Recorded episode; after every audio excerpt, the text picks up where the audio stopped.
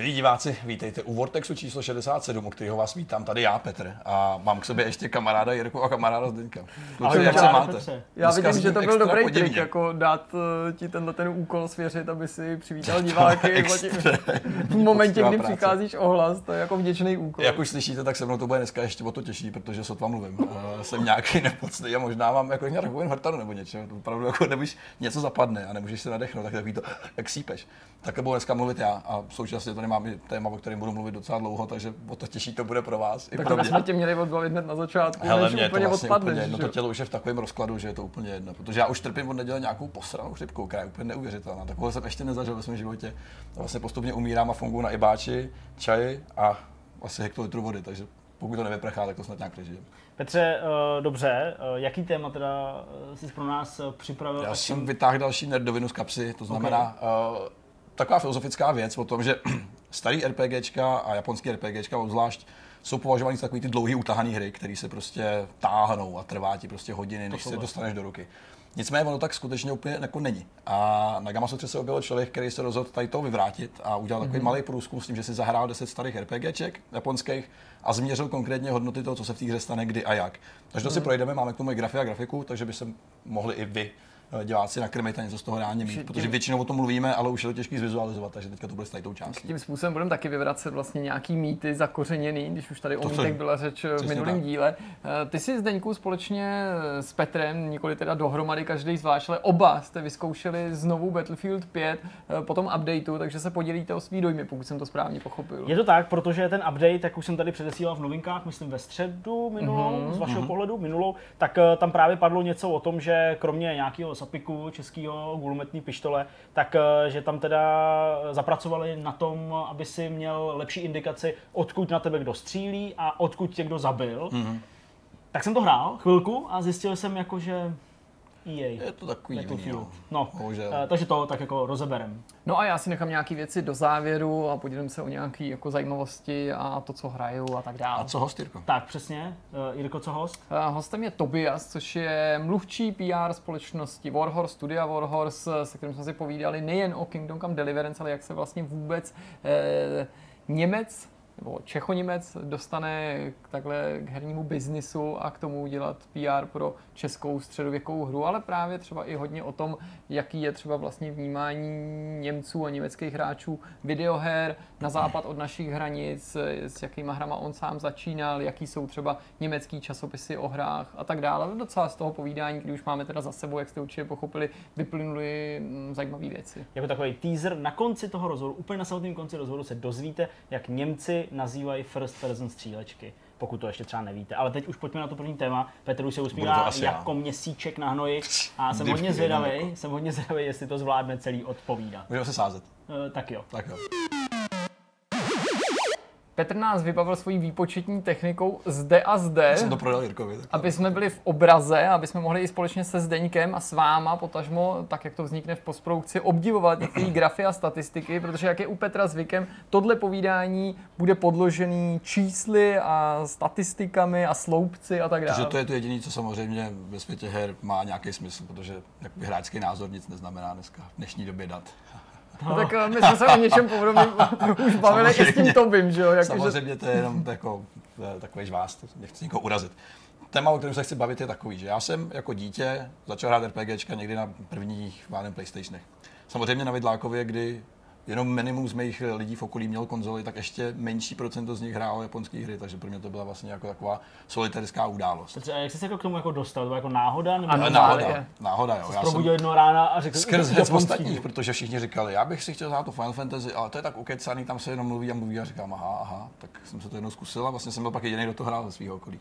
A samozřejmě takový stigma, že, že RPG hry obecně jsou náročnější na vyprávění, trvá mnohonásobně díl, než ti prostě nechají reálně hrát, než se ti představí, ukážou ti ty mechanismy a dovolí ti si vlastně užívat eh, toho, co ta hra nabízí. Ale to je problém, který je aktuální v dnešní době, protože tak. já vím, že se to velmi často řeší. Řešilo se to hodně v souvislosti s Assassin's Creedem 3, Ano. kdy tě vlastně dopustí do toho open worldu. A teď v nedávné době, v posledních týdnech jsem zaznamenal několik případů her, přesně, kteří se věnují tomuto tomu problému, nebo lidi, kteří to hodnotili v případě některých titulů, a že se řešilo, jestli se ty hry rozbíhaly dřív, Mhm. svobodně nebo dneska, jak je to třeba u Spidermana, že Ano. i tomu to vlastně docela trvá, ačkoliv je považovaný za povedený titul. Já tady teďka sleduju tabulku, která pokud ji interpretuju správně, mi vlastně naznačuje, jak Final Fantasy 4, který já Konkrétně. teďka sleduju, je rozebraný a jak se vlastně tomu hráči některé ty funkce zpřístupňují, nebo jak se otvírá. Předpokládám, že ten první sloupec mi teda napovídá, že po 4,5 minutách dostanu možnost pohybovat se s postavou. Je tady pár metrik. Eh, Tady to vlastně tady ten research pochází od člověka, co se jmenuje Radek Končevič, je to game designer, který vlastně na Kamasutře projel celý tím researchem. Jeho Mhm. cíl byl takový, že si vezme 10 starých her, a ty si zahraje a změří, jak dlouho trvá, než se dostane do fáze X a vlastně pojmal takový dvě zásadní metriky. To První znamená, je- všechny ty veličiny sledoval ve všech těch titulech stejně. Aby to bylo snadno měřitelné a nějak porovnatelné, tak to bylo muselo být standardizované do určité míry. Uh, jsou tam dvě jasné metriky, které je potřeba změřit. Je to takzvaný TTF, když už máme rádi ty sousloví, time to freedom. To znamená, kdy může hráč ovládat tu postavu, což je úplně ten nejzákladnější první, uh, první modul. Lidi možná mají možnost teďka mobility. sledovat tu, ten graf, to znamená, to, to je vyjadřený jednak tou mobilitou, ale Přesně i, tak. tě, i, tou, i tou linkou Freedom, že jo, Přesně tou tak. eh, přerušovanou oranžovou. ten graf, který tady máte k dispozici, tady to se týká vlastně tý první, toho prvního sloupce mobility. Takže to znamená, že vlastně během prvních 4,5 minut vy si za tu postavu můžete konečně zahrát, že ji ovládáte. Mm-hmm. Mhm. To je taková ta message.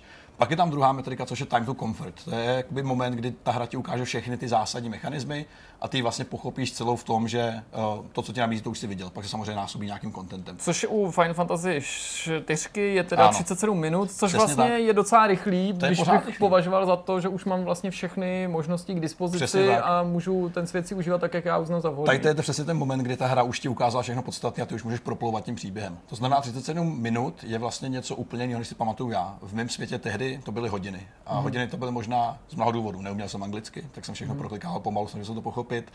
Uh, tu hru hrál člověk mnohem pomalejš, protože se prostě kochal, zkoušel, proskoumával všechno, mačkal a podobně. Možná to bylo Jo, i navíc takže- seancí, jakože to ne, ne, tohle by dneska 37 minut, to bys dal na jeden zátah, pokud by si našel ten čas, když to měl tak. člověk třeba častěji rozkouskovaný. Ten čas je ještě hodně relativní, protože dneska je vlastně hodina ve hře mnohem méně, než byla tehdy. Dá se říct do značné míry, protože průměrná hra v Battlefieldu tě zabere třeba 45 minut, když si hraješ nějaký velký meč, když jsme u toho Battlefieldu konkrétně. No. Jo, typicky ta Final Fantasy 4, uh, ta je takhle rychlá, protože tam jsou hry, které jsou mnohem delší reálně. Uh, I z toho důvodu, že třeba jeden pohyb po té mapě ti nabízí nějaký skrytý cestičky a podobně. Jo. Takže ty můžeš mnohem rychleji využívat toho proskoumávání světa, když víš, jak se můžeš pohybovat, to znamená, když víš, že jsi ve vozidle, tak tě nečekají náhodný souboje a podobně.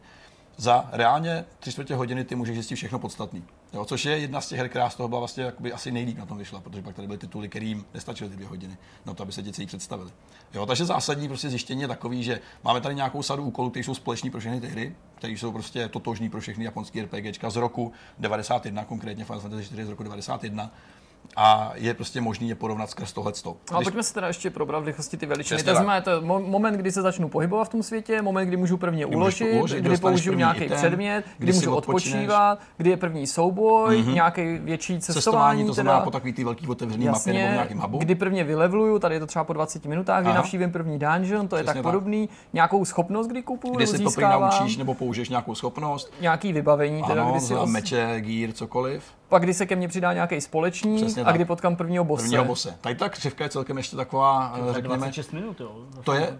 A, a ta křivka je taková ještě podivně, není úplně typická pro Final Fantasy, protože spousta Final Fantasy her těch novějších je stavěná tak, že je tady seznámení se hrou, nějaký první battle, level up gear a teprve pak se vydáváš do světa. To je taky ještě trošku převrácený, že ty se ty věci učíš vlastně trošku prohozeně. Mhm. Jo, Když to možná souvisí dál- s tím, že ty hry jsou teďka víc na začátku takovým tutoriálem, že opravdu se snaží províst těma mechanismama. Přesně tak, to je přesně ono. Jdeme dál. Je tady další titul v řadě, který se, který se nabízí, což je Lunar the Silver Star.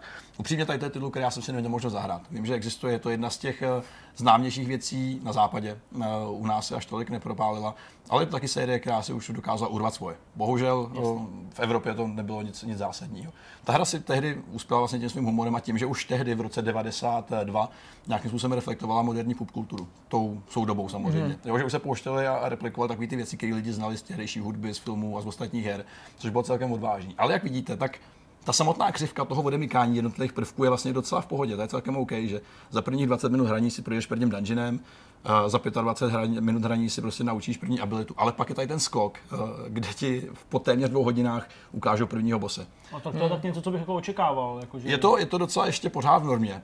Nicméně samozřejmě tou dobou oni říkali, že mezi, tím, mezi tím vlastně prvním, eh, prvním naučením nějaký schopnosti a bosem je strašně dlouhá grindící uh, křivka. A ty musíš mm. prostě strašně dlouho vydržet, a musíš to ustát a dočkat se toho prvního bose. Ono v některých těch moderních hrách je to taky trochu rozbitý tím, že nezřídka kdy prolog začíná soubojem s bosem, ano. který ovšem není vedený jako klasický souboj s bosem, že tě to má ohromy, že to nemají, nemají to jenom RPGčka, že využívají toho i akce, nebo akční adventury, nebo hack and slash věci, kdy se tě na zřáku ty výváři snaží něčím ohromit a i když ta tvoje postava má třeba schopnosti, o který posléze záhadně přijde a ty je musíš znova získat, nebo se posuneme nějak v čase, tak ten souboj je jako by boss fight, ale vlastně strašně jednoduchý, protože ta hra počítá s tím, že vlastně nic neumíš a do hmm. značné míry je to spojený s nějakým jako ukazováním, tutoriálem toho, co a jak máš dělat. Současně v, tý, v, tom, v tom čase je započítaný i takový ty vizuální věci. Jo? To znamená, že má to hra s pěknou grafikou, která se hrála s efektama. To znamená, když ty přehráváš na každém zásahu nějaký efekt, tak ten potřebuje nějaký čas. A tím vlastně nafukuješ tu dobu toho, jak dlouho vlastně bojuješ, protože Final Fantasy 4 to bylo vždycky útok, sek, sek bylo to strašně rychlý, reálně. Čím víc vizuálních efektů vstupuje do toho, do toho pozlátka navíc, tak tím to nafukuješ mm-hmm. celý ten, eh, ten beta systém a tu dobu kolem toho. Jdeme dál. Eh, další titul je... Oh. Fantasy Star. Je Fantasy Star. Uh, Fantasy Star, pardon, trošku něco ještě laguje. Star 4. Uh, to je vlastně jedna z těch nejpřímočařejších her, která se otevře úplně snad asi nejrychleji. Do 20 minut být. to vypadá, že si vyzkoušíš Přesně úplně tak. všechno, co je v té hře k dispozici, což teda nesnese srovnání s něčím, co dneska vlastně hrajeme. Je to úplně neuvěřitelné. Je to prostě japonský RPG, který se otevře během 20 minut. Wow, to prostě, kdy se tady to stalo reálně. Jo? To, to si prostě nevy, ne, jako já sám nevybavuju. Ten samotný moment od toho, kdy ty vlastně dostaneš kontrolu nad postavou, což je nějaký v první minutě 30 vteřinách, což je daný třeba nějakým tutoriálem, takže se ti hra ukáže skrz scénu, že se projeví mm-hmm, nějaký první intro to už je samozřejmě zase posunutý. Jo? Takže je to nějakých 18,5 minuty, než ty ovládneš všechny ty základní mechanismy a můžeš si tu hru užívat tak, eh, jak se ti vlastně nabízí. Jo, současně, současně je to taky daný tím, že ta hra začíná prostě v hospodě, kde si koupíš první item, pokecáš s prvním kompanionem a jdeš hnedka do dungeonu. Jo, takže ten sled událostí je vlastně extrémně rychlej. A současně uh, Fantasy Star tolik nehrálo na vykreslování těch postav, to znamená, mm-hmm. že se mhm. do té akce rovnou. Jo, tady je prostě vidět, to je hypotéza je taková, aby jsme ještě se vrátili na začátek. Hypotéza nad tím povídáním taková, že čím modernější japonský RPGčko, tím víc se snaží pracovat s postavama a tím pádem mnohem díl trvá ten začátek, protože se snaží nějak vykreslit a nějak eh, vybarvit skrz to povídání. To ale platí no. asi nejen pro RPGčka, když ano, jsou výjimky, obecně určitě. máme takový pocit, že ty hry mají pomalejší a Cokoliv pomalejší roz, rozjezd, že? A, a, z druhé strany pak hodně oceňujeme, nebo minimálně u nás to tak cítím, ale často i někteří naši diváci nebo čtenáři, když nějaká hra je velkolepá, ale přitom má ten rozjezd extrémně svobodný nebo v podstatě hmm. téměř okamžitě ti umožní ano. užívat si naplno. Je to cokoliv příběhového, ale RPGčka tím, jak se říkal, trpí nejvíc. Já tady přeskakuju Fantasy Star 4 na Final Fantasy 6, mm-hmm. která je trochu atypická v tom, že relativně většině těch aktivit se dostanu brzo. Jo. Výjimkou je ale odpočinek až po půl hodině a to cestování po té velké mapě. Tak to je přesně ta nejtypičtější křivka nastavená moderníma hrama. Taková ta typická pohádka, která má nějaký špatný začátek, něco se stane, přijde nějaký zloun, ty ho musíš odrazit, porazit takový prvního bose odpočinout si, načerpat nějaký síly, koupit nový gír, vyspat se a jít na tu cestu. Mm-hmm. To je mhm. prostě ten nejtypičtější uh, archetyp nějakého schématu příběhu, který máš v moderních Fantasy hrách. Jo. Tady oni vlastně poprvé nastavili takový systém a toho se bez větších problémů vlastně drží do dneška. A i spousta japonských RPGček, i těch západních vlastně tady systém pořád kopírují, protože to je prostě to, co je ve filmech, že jo. Začátek vždycky nějaký šilně katarzní a pak najednou přijde prostě ta postupná rostoucí křivka nějaký výpravy. No, takže Řek... to je Final Fantasy 6 byla dokonce jedna z, je považovaná hmm. za jednu z nejoblíbenějších japonských RPGček všech dob. Uh, tohle je titul, koukám se na hru Earthbound na další grafice, hmm. na který jsem si vzpomněl s okolností během rozhovoru, který jsme natáčeli právě s Tobím, když mluvil o tom, že hrál prostě hry na SNESu nebo hmm. obecně od Nintendo, který lidi tady vůbec neznají, ačkoliv třeba v Německu nebo na západě, nebo třeba i klidně v Japonsku, můžou být eh, velkým pojmem. Myslím si, že tohle je jedna právě z extrémně slavných her, která tady takový renomé u nás mm-hmm. nemá, ale možná hráče podceňuju. Jak mám interpretovat tady se Zdeňkem a s divákama tenhle ten graf, jak mu mám rozumět, když vidím, že všechno téměř se mi otevře strašně brzo, mm-hmm. s výjimkou teda toho velkého cestování, dungeonu a hlavně toho společníka, který Ten trvá... se do dvou hodin ani nevešel. Jo? To znamená, že ta hra úplně překročila nějaký ten měřitelný, měřitelný spektrum, který, který tam bylo vlastně nastaven. Znamená to něco pro tu hru, protože samozřejmě někdo může říct, no tak OK, tak prostě máš prostě společníka až víc než Ano, přesně tak, to, je, to, to není žádný takový problém. Tady to, ty časy, to není známka nějakých potíží s tou hrou. Jo? To ne, není, ne, ne, to spíš... Ale znamená to prostě to, že je rozvleklá trošičku víc. Problém Earthbound byl úplně někde jinde, v tom, že byl pomalej, samozřejmě i z mnoha jiných důvodů. veškeré ty bubliny, jak se objevovaly texty třeba v dialozích, naskakovaly prostě písmenko po písmenku, hrozně pomalu, No, takže už to natahuje dobu. Jo. Ty chodíš po velkých plochách na mapě a pohyb postavy prostě pomalej a podobné mm-hmm. věci, které zase nafoukovaly tu hratelnost, to, co bylo tehdy prostě. Tehdy ještě nebylo standardem to, že postava se hejbe a když držíš tlačítko, tak ona běží. Mm-hmm. To se ukázalo až mnohem později, reálně. Jo? Tady to prostě ukázal třeba Chrono Trigger v nějakých, v nějakých pět let později, nebo možná čtyři. Jo, takže byla to kombinace starých mechanismů v podstatě, že ne vždycky je ten příběh v cestě, Jasně. ne vždycky je to prostě daný tím, že ta postava má prostě strašně moc věcí, co by řekla, ale je to daný i tím samotným systémem doprovázený k tím. Jo, že modernější hry pak vycházejí už třeba s tím rychlým přepínáním a čtením textu, že to nebylo jako jen čuk, čuk, čuk, ale už to prostě vyletělo a už si mohl jenom pokračovat dál, protože ta, ta přístupnost je součástí nějakého zážitku, který tady byl prostě potlačený. Earthbound bohužel neuspěl díky tomu, že to byla prostě hra, která se odehrávala v přítomnosti a v takový pokroucený. A tehdy Vlastně Nintendo na měl RPG problém. je to hodně netradiční Přesně jako zasazení. A zpět. i marketingově, ta hra vlastně nevěděla na koho cílí reálně. A ten marketingový, já jsem nějaký marketingový ještě materiály k tomu a bylo to tak zmatený, že nikdo vlastně nevěděl, komu tu hru reálně prodat. Kdo Hmm. ji chce hrát a pro koho to reálně je. A jak jste říkal, RPGčko v přítomnosti, kde si hrají za nějaký teenagery, není úplně asi to, co bych si chtěl zahrát. No Jo? myslím, že uh, vlastně větší uh, potenciál nebo šanci na úspěch by takhle střižená hra měla právě dneska, Jo. kdy jsou lidi mnohem otevřenější. Nechci říct nutně experimentům, že bych to nenazval experimentem v pravém slova smyslu, ale takovým to jako netradičním zážitkům, a kdy RPGčko neznamená nutně jenom sci-fi nebo jenom fantazie, Ano. ale mnohem víc jsme přivyklí tomu, že RPGčko nebo hry tohoto toho druhu se můžou odehrávat v přítomnosti nebo v nějaký pokroucený. Já jsem právě Ano, na tu personu přesně myslel. No. Přesně tak, pojďme dál. Lunar Eternal Blue to je vlastně eh, přímý pokračování předchozího Lunaru, který jsme tady viděli. Eh, Je to víceméně ta stejná hra, jenom pokročilejší ve všech možných ohledech. Eh, Největším vlastně omezením těch her, kdy si dávno byl, nebyla ani tak technologie, která by omezovala grafiku nebo zvuky a podobně, ale množství textu, kascén, který tam můžeš narvat. Mm-hmm. To se prostě reálně bojovalo s velikostí tady těch věcí. Ne nutně s technologií toho, že ty prostě nemáš výkon na něči vykreslení toho, co by si chtěl. Jasně. Ale skutečně omezoval ten čas a ten prostor, fyzický prostor na té na tý disketě.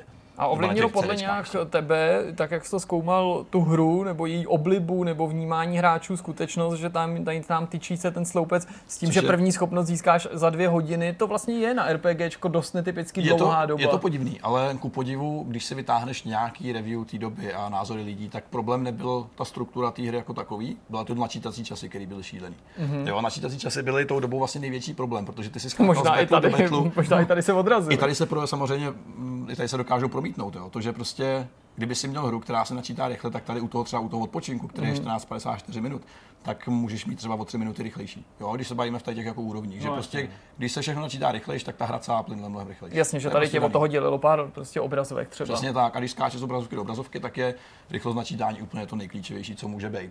Jo, s tím, že samozřejmě oni teďka chtěli přidat na takový ty výpravní grandioznosti, to znamená víc scén, víc kecání, víc bublin, víc dialogů. Postavy měly takovou tu, uh, tu možnost jako růz, různých dialogů, že ty s ním mluvíš. Poprvé říká něco jiného, po druhý mm-hmm. říká zase něco jiného, a stejně si oni chtěli vyhrát. A to samozřejmě všechno nafukuje uh, tu hratelnost mm-hmm. a, a, dobu a vlastně to trpělivost do značné míry.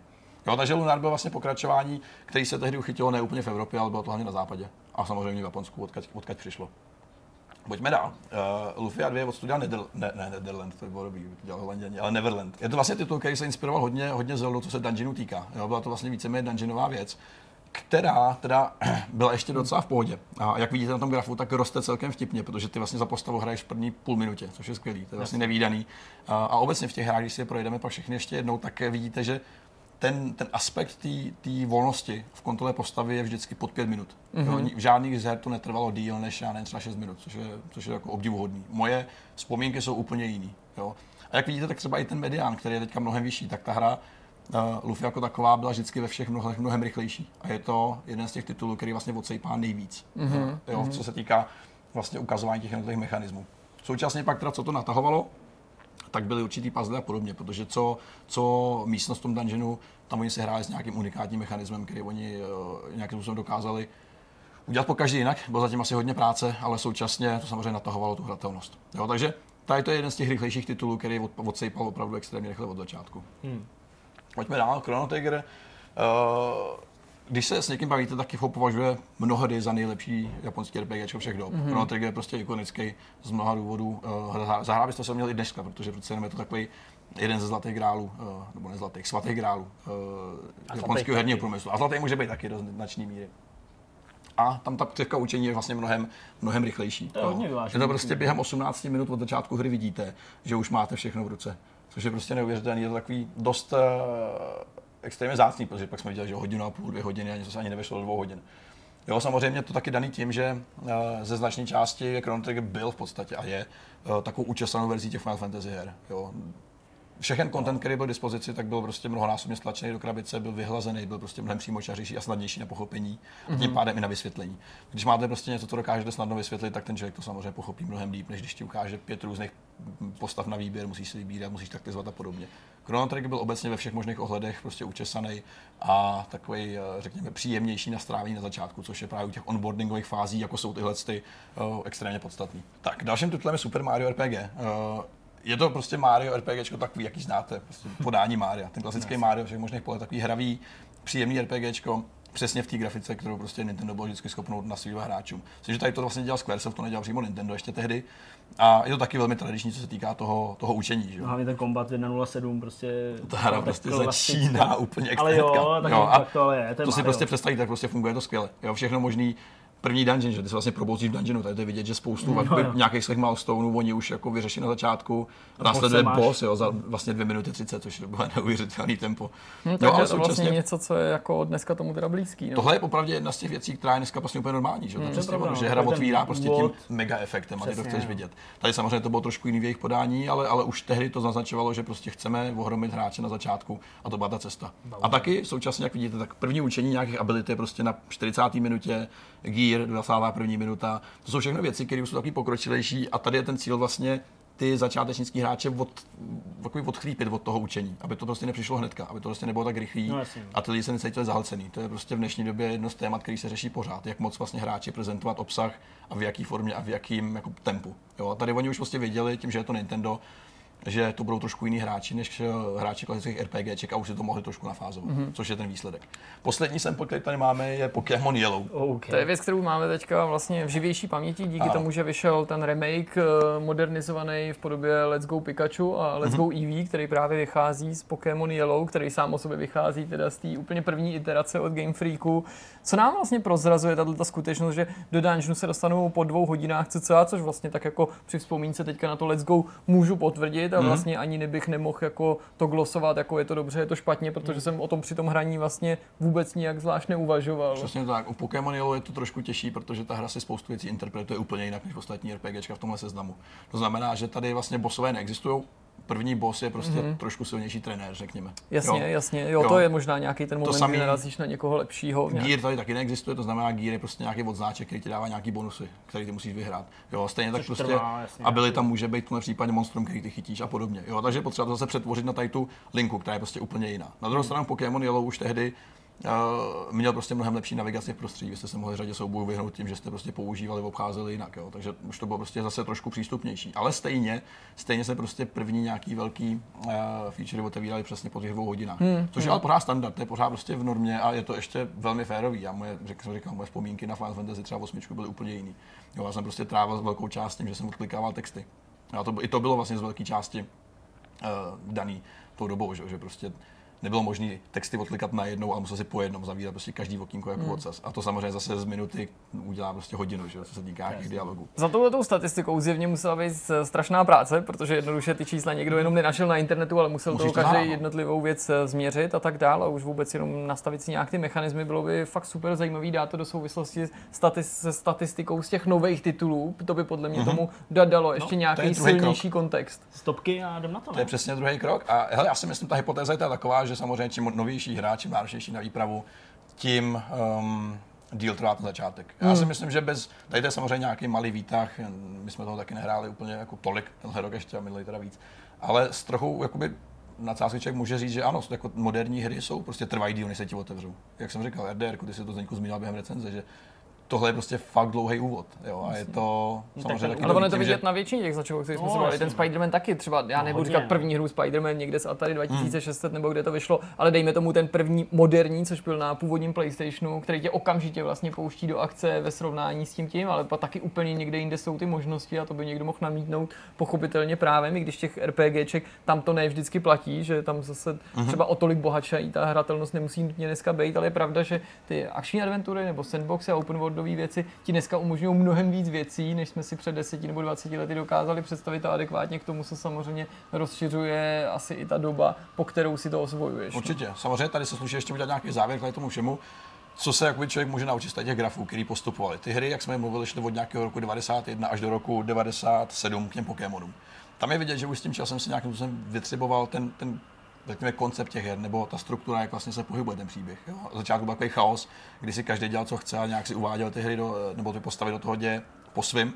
Pak už se utvořila nějaká struktura, to znamená, že to je nějaký problém, nějaký boss, nějaký zlo, který tě napadne, to otočíš a pak se vydáváš na nějakou cestu. Hmm. To se tady už jako začalo nějak šejpovat a už to bylo vidět, že, že už postupně začaly přecházet na ty systémy trošičku lepší.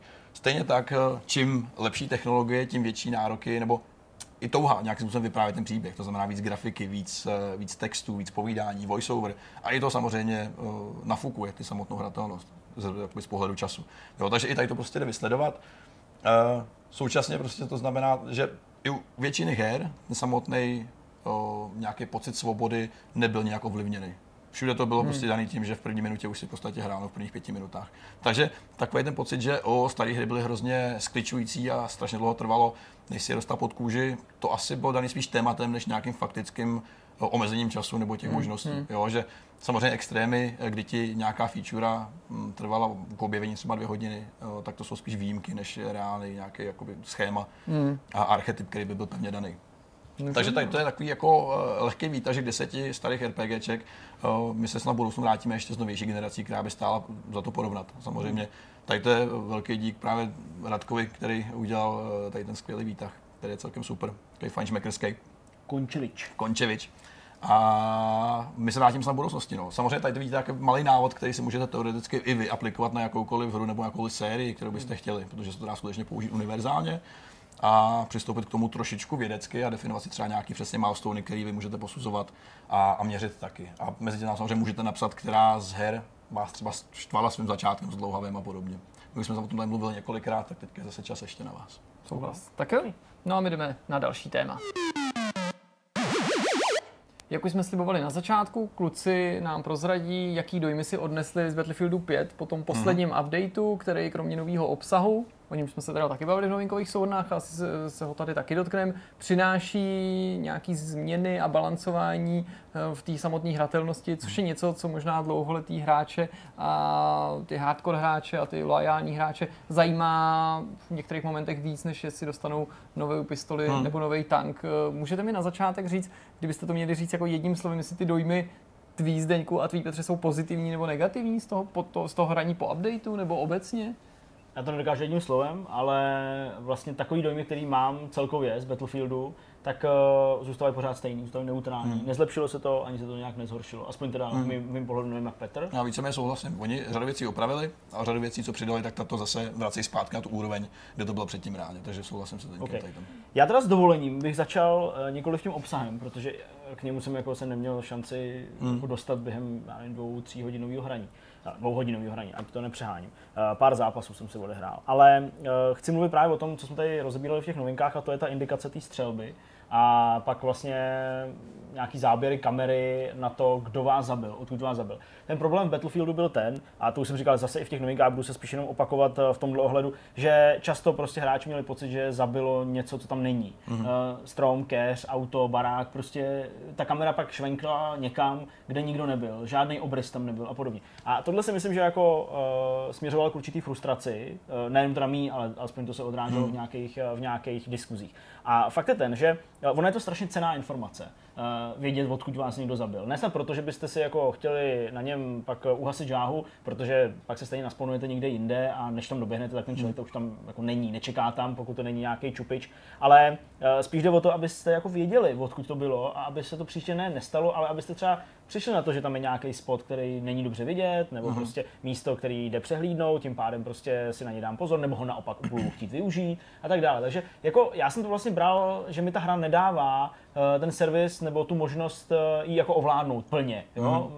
Něco je střílení, něco je běhání, něco je prostě komunikace, ale i tohle je prostě důležité. No a tak jsem byl, prostě. Přesně. A tak jsem byl strašně jako zvědavý, jak to teda jako udělali, nebo jako co teda změnili. Ale oni v zásadě nezměnili nic jako dramaticky, ne. nebo aspoň mi tak nepřijde. Uh, ten, ten page jsem pak uvěřoval, jako byl, byl aktualizovaný, nebo jako bylo to tam nainstalovaný. Uh, jde o to, že ano, dobře, teď se tam objevuje vlastně nápis, jakoby, že vidíš jméno toho, jméno toho hráče, ale ale eh, stalo se mi, já nevím, nedokážu to vyčíslit, ale prostě minimálně několikrát se mi stalo, že ta kamera stejně švenkla do prázdna. No, jasně. Jo? To jasně, že tam ten člověk prostě už třeba není, nebo, nebo někam jako po odběh, ale nepřijde, že ta kamera nějak jako pružně reagovala na to, že ten člověk se teda hejbe někam, Hmm. nebo, nebo že někam odběhnul. Takže uh, jo, často jsem prostě viděl líp, uh, jasnější obrys, nebo dokonce přímo zazumovaného toho, toho člověka, ale vlastně jako mm, nespůsobili pro mě, jakožto hráče, nic navíc v tom servisu, o kterém jsem mluvil. Mm-hmm. Takže jsem tak na to koukal a říkal jsem, že aha, OK, dobře, tak to je jako zvláštní. A pořád jsem měl takový divný pocit mm. z toho, že mě zabíjí něco, co tam není. Ta kamera tady, ten, oni, oni vlastně nevyřešili ten problém s tím, že ty pak nevidíš ten zdroj tvojí smrti vlastně. No, to, se, to tam je vlastně pořád, to se pořád děje, což je to otravný. Teďka, co se vlastně stalo, je to, že když tě někdo zabije, tak ta kamera se na ještě zazumuje a zalokuje na trošičku díl než předtím. No ale Takže ten reálný přechod do té smrti a do té možnosti se nechat jako vyléčit vlastně je ještě delší. A je ještě o to víc frustrující pro mě, protože není to třeba, já nevím, vteřina, ale dvě vteřiny teďka, když než ty se přepneš do toho módu, že můžeš zažádat někde o nějaký jako vyléčení nebo to utnout a hmm. respawnoce, což je vlastně o trošku otravnější, protože já jsem vždycky chtěl té akce vstoupit ještě co nejrychleji znovu. Když prostě hraješ s týmem, který je neschopný a víš, že tě nikdo nevy, nevyléčí, nebo není neschopný, Nehrál se slovo. Jo, no, tak ty seš léčit, že? Ty. Mr. Medic, ty vole, přiběhnu. Tak, eh, tak samozřejmě o to bolestivější je to čekání na ten samotný A to je to, co jsem myslel tím, že některé věci zhoršily, nebo se to týká ještě něčeho jiného, Ještě dejme tomu jedna třeba ty věc. indikace tý, toho zásahu, protože jedna věc je, když někdo zabije, pak Jo, chceš teda vidět toho, To je to, tu indikaci nechám na Zdeňkovi. Mě vadí trošku jiná věc. Eh, Oni ještě zapracovali hodně na zvucích. To znamená, jak dobře ty slyšíš kroky kolem sebe, jak slyšíš lidi běhat, jak slyšíš, že se plížit a podobně. Předtím v tom bordelu všem, tam tady ty zvuky byly, ale byly prostě upozaděný. Skrz tu střelbu a podobně prostě nebyly slyšet reálně. Teďka jsou podle mě slyšet zase až moc, protože já někde sedím a slyším prostě lidi běhat, ale způsobuje to takovou jako podivnou schizofrenii. Že kdy se bojíš, že máš furt jako za sebou. a ty lidi jsou prostě úplně jako, když kolem tebe běhá pět lidí, tak si slyšíš strašný šramot a vlastně rádi nevíš, odkud ten člověk stejně přiběhne. Jako moc ti to nepomáhá. A zase to dost jako velkým způsobem znevýhodňuje toho hráče, který se snaží uh, tam něco někde dělat. Vlastně ten člověk se najednou vlastně odhalí svoji pozici tím, že je strašně moc slyšet, ale prostě to je to stejně jakoby, jak, jako více k ničemu. Ano, je to super, je dobrý, že když třeba hraješ na sluchátkách, tak to oceníš o to víc, ten prostorový zvuk prostě funguje v těch věcech, ten je dobrý. Ale stejně je to prostě strašně přehnaný a je to zase takový zase vyslání zprávy směrem těm lidem, kteří si stěžovali, že to je slyšet málo, tak to teďka přebustili tak, že to slyšet až moc, jo, aspoň v mých, mých očích. Takže to je jedna z těch věcí. Není to symptom této doby, že právě tohle se ti stane vždycky, když jako se snažíš nějaký části těch hráčů vyhovět. Je těžký to že, vyvážit, Jo, jako že to no. prostě je jako hledání seznam- nějakého zlatého středu, který možná třeba ani neexistuje. Možná neexistuje, jo. Ten seznam těch změn je šíleně dlouhý, ne? třeba 150 jako funkčních změn v samotném nastavení jednotlivých klás, zbraní, balancu a všem. Problém tady je vidět, s čím se oni perou a s čím se právě před Vánocema, je, že jim chybí to testovací prostředí, který měli předtím. Battlefieldu jednice. Tam už měli ten svůj CT, že jo, Community Test Environment, kde byli právě premium hráči a mohli si ty věci zkoušet a testovat v tom uzavřeném prostředí, než se dostali na live. Tady jim tady to chybí. A proto jsou prostě tak strašně v prdeli, protože oni to vyplivnou ven a zkoušejí a doufají. A na základě feedbacku z veřejnosti se snaží zase dostat nějaký jako znalosti a informace a na ty se zase tváří. Tak na to konto prostě toho pozdě. už se dělo takový ten kotrmelec s těma změnama. Před Vánocema, před. Vánoci To právě ten balans, který to to měl právě to všechno- přístupnit nováčkům. To se možná stalo, ale na úkor těch veteránů, kteří byli najednou naštvaní, že prostě Už nekilo tak rychle. No, ale no. jako, že se ta hra prostě změnila způsobem, který už nejsou ochotní akceptovat. To je prostě problém toho, že opravdu tady ty změny, které se dějou teďka, tak ty se děly už v Battlefieldu 1, i tam se šahalo na design zbraní a balans extrémně. A vždycky se to podchytilo už v té izolované skupině, což tady jim chybí. Já nevím, proč to nemají, protože se zbavili premium pasu, to přece není důvod, že? Máš tady prostě Battlefield veterány, který skrz tu jejich síť oni dokážou zjistit, kdo hráš jaký Battlefield. Já jsem si říkal, tohle je Víš, že iden, to je ten, ideální způsob, problém. jak je jako vybrat, že na základě toho, kolik v tom profilu mají A aktivovaný her, kolik tam mají nahráno, nastavíš prostě- nějakou laťku, No jakože třeba majitele předchozího Season Plusu plus lidi, co tam mají nahráno x Automaticky hodin. jsi prostě profil, tady jsi veterán, máš nárok tady s náma hrát a vždycky se to vyřešilo dopředu. I když lidi držkovali v tom CT, jak je to prostě špatný, tak ano, pojďme to protočit párkrát, iterovat a vydáme prostě něco, co bude dobrý pro všechny. Zdeňko Je- ještě z těch změn, která ti vadila. Hele, je, jenom chci říct, jako je fascinující, je vlastně, ty si došel, nebo nebo došel, došel se k závěru úplně stejnému, kterým já jsem chtěl jako dojít taky a ukazovat hmm. právě na těch příkladech věcí, které teda jako oni zdánlivě změnili, jak eh, buď to nezměnili, nebo změnili k horšímu. Uh, super, že jsi zmínil právě tu testovací skupinu, kterou tady nemají a je teda hmm. dost, dost pochybný, že to mají, protože oni dle mýho šahají. Uh, já jsem ten log nečet celý, ale dle mýho opravdu šáhli do těch zbraní na některých místech trochu víc, než bych si myslel. Uh-huh. A přijde mi, že, že jako znova řešení nebo znova štelují ten time to kill. Jo? Uh, lidi... U medic zbraní to je znát hodně. Přesně tak. A já za ně hraju a právě proto jsem si toho všimnul. Lidi to zmiňovali i, já jsem koukal samozřejmě na Reddit, na nějaký, na nějaký vlákna. I tam se prostě řeší to, že je ten time to kill zase rychlejší. Uh-huh. A zase je to prostě uh, jako nevýhodou, dalo by se říct, pro ty lidi, kteří jako jsou ty core fanoušci, ty, kteří jako tomu obětovávají ten čas, učí se to všechno a pak jim prostě někdo tu, tu hru celou úplně rozbíjí rozbíjí pod rukama. Ale co se týče té tý indikace té střelby, tak uh, zase nutno říct, že teda tady je to průkaznější, mm-hmm. ta mhm. změna. A uh, jednak mně přijde, že, že to znázornění jakoby grafický je sitější, barevně sitější, takže jakoby ty skutečně, uh, skutečně víš. A pak že je uh, rychlejší v tom ohledu, že jak se všichni jako strašně rychle hejbají, jak tam všichni mm-hmm. hrozně rychle běhají, tak často právě to neodpovídalo, jo? že často ti to prostě zaindikovalo s nějakým lagem, s nějakou latencí, ty se tam prostě tak nějak jako natočil, teď si rychle hledal, kde, odkud, jo? ale teď je to prostě rychlejší. A uh, já jsem se nezrychlil ze dne na den, to určitě ne, ale musím prostě říct, že sám na sobě jsem viděl, že jsem byl schopný spotovat ty nepřítele, už snad jako zabíjet, protože prostě jako nehraju to každý den, neumím to nějak extra, ale minimálně je vidím. A najednou v té hře prostě mám pocit, že ji ovládám o 20% víc. Aha. Jenom takovou blbostí, jakože je zrychlený ukazování toho, kde, kdo hmm. na tebe střílí. Hele, jsou ty změny tak zásadní? Ztratila se jako z DICE nějaká jako znalost, cit nebo jako instinkt pro to, jak tu hru vyvážit? Nebo se ta doba změnila, hráči jsou o tolik náročnější, což souvisí s tím ne, že by hráči byli pitomci, že jsou náročnější, ale prostě mnohem víc lidí hraje, mnohem díl ty hry mm. hrajou na mnohem jako vyšší úrovni. Je to něco, co jako předtím prostě nějak v, v roce, třeba v Battlefieldu 1942 fungovalo, aby jsme aspoň zůstali v rámci Jasně. Battlefieldu nebo u Bad Company Aha. a neřešili jsme to, nebo se jenom tolik nepitvali ty změny a vlastně se to taky jako ladilo, anebo jenom hráči neměli tolik jako chuti nebo možná ještě odvahy uh, vlastně ty těm ty výváře napomínat za to, nebo je snažit jako přimět k tomu, aby to změnili, nebo jako uvažovali jste o tom, jako hmm. čím to je, že teda DICE, který byli chválený právě za tohle toho, za balans té hry a jak je jako spravedlivá, vyvážená, ať máš tu zbraň, tu zbraň, já nevím, tenhle dopravní prostředek za obě hmm. strany. Teď je to ten nejkritizovanější prvek, mi přijde na, na Battlefieldu, no. nebo můj dojem to takhle bylo, když pominu no, single a mluvíme se jenom o multiplayeru, že se najednou nemluví o tom, jako jestli je tam dost map, dost modů, takové ty věci, co se hmm. obvykle u té hry probírali a u, u her tohoto toho typu obecně a všichni mluví jenom o balancu, tak je ten balans tak katastrofální, nebo, nebo je to je to je prostě tím, že jsme i v té konkurenci prostě zvyklí mnohem jako jemnějc k tomu přistupovat a řešit nejrůznější hmm. niance. Je to podle mě ta pipeline, jak ty změny vychází ven v první řadě. Protože ty jako designer nikdy nevíš, že to, co uděláš teďka, bude mít jasný efekt, ty to nevíš. Ty máš hypotézu, třeba v případě, řekněme, máme tady Vidíme, že lidi hrajou za medika míň. Proč? Zkoumáš nějaký důvody, proč prostě hrajou za medika míň. Dostají se do detailů takových, že OK, medic eh, prostě nezabí.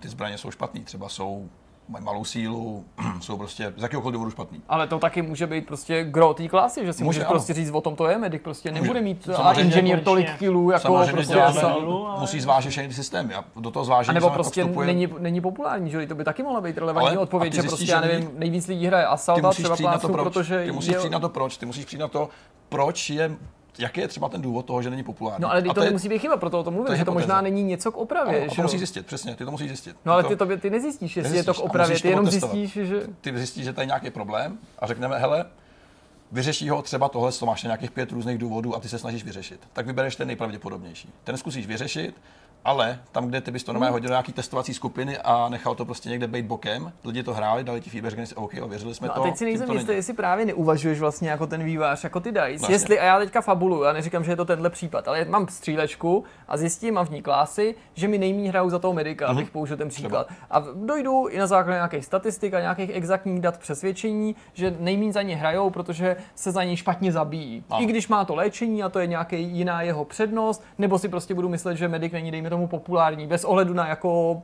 užitečnost té hře, Ano, prostě ano, ano. nechtějí hrát za medika, nebaví je být doktor nebo něco takového. Tak já to změním, zlepším ty jeho zbraně, učiním je výkonnější, nebo naopak ty ostatní klásy učiním zranitelnější, ale jak si můžu být jistý, že to, co dělám, je dobře, Nemůžu. není to právě jako jenom poskytnutí nějaký, jako v důsledku se ukáže nefér výhody, protože já pak najednou toho medika udělám overpowered, protože bude mít tu super Ano. abilitu, že léčí sebe, A ostatní a zároveň zbraně. bude mít super silný Ty zbraně. to, ty to nevíš a ti, proto to musíš otestovat a tím to zjistíš.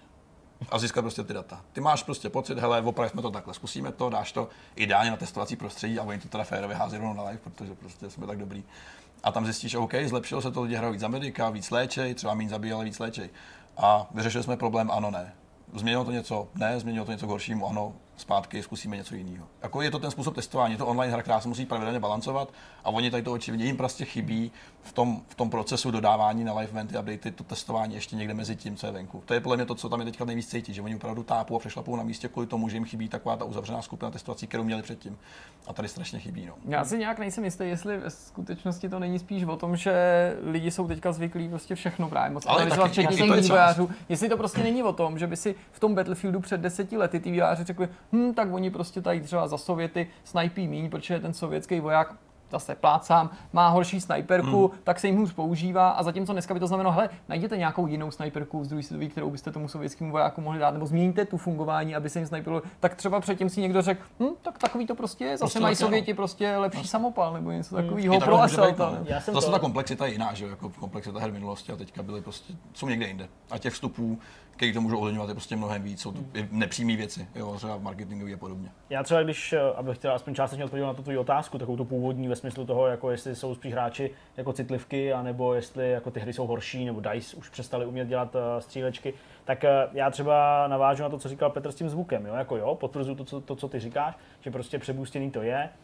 ta orientace zase není ani lepší, ani horší, je Hmm. prostě jakoby jiná, ale vlastně výsledkem úplně stejná, to znamená trochu zmatená, ale to je třeba zvláštní, že já tohle nikdy neřešil. Hmm. Jako já, když prostě vezmu zpátky střílečky, ve kterých jsem hrál, ale vlastně jsem to třeba neřešil ani v tom Counter Strikeu, jo, prostě kde pak se to začalo řešit, Hmm. prostorový zvuk, teď najednou nikdo nechápal, odkud, že prostě já jako nechci tady říkat, že prostě dřív to bylo jednodušší a tím pádem to bylo, to bylo jako lepší, ale jak mě fakt nenapadlo v Battlefieldu 1942 Uh, přemýšlet nad tím, jestli ty kroky, které tak jako někde slyším, jo, jestli jako teda jsou, jsou jako jenom jako 90 stupňů ode mě, nebo jako trochu Tak ona tam ani třeba konkrétně u toho zvuku ta technologie nebyla až do já 3 si- na té úrovni, aby vůbec ti umožnila něco Tak, takového mm, analyzovat. ty- Přesně tak. A já si právě jako nemyslím, jestli, teda myslím, jestli uh, to nepřekombinovávají moc. Očividně asi jo, vzhledem k tomu, že to dělá nějakou špatnou, uh, špatnou krev, nebo prostě se o tom neustále mluví. A radši bych byl, kdyby jako spíš ubrali na těch prvcích a nechali tu hru těm hráčům. A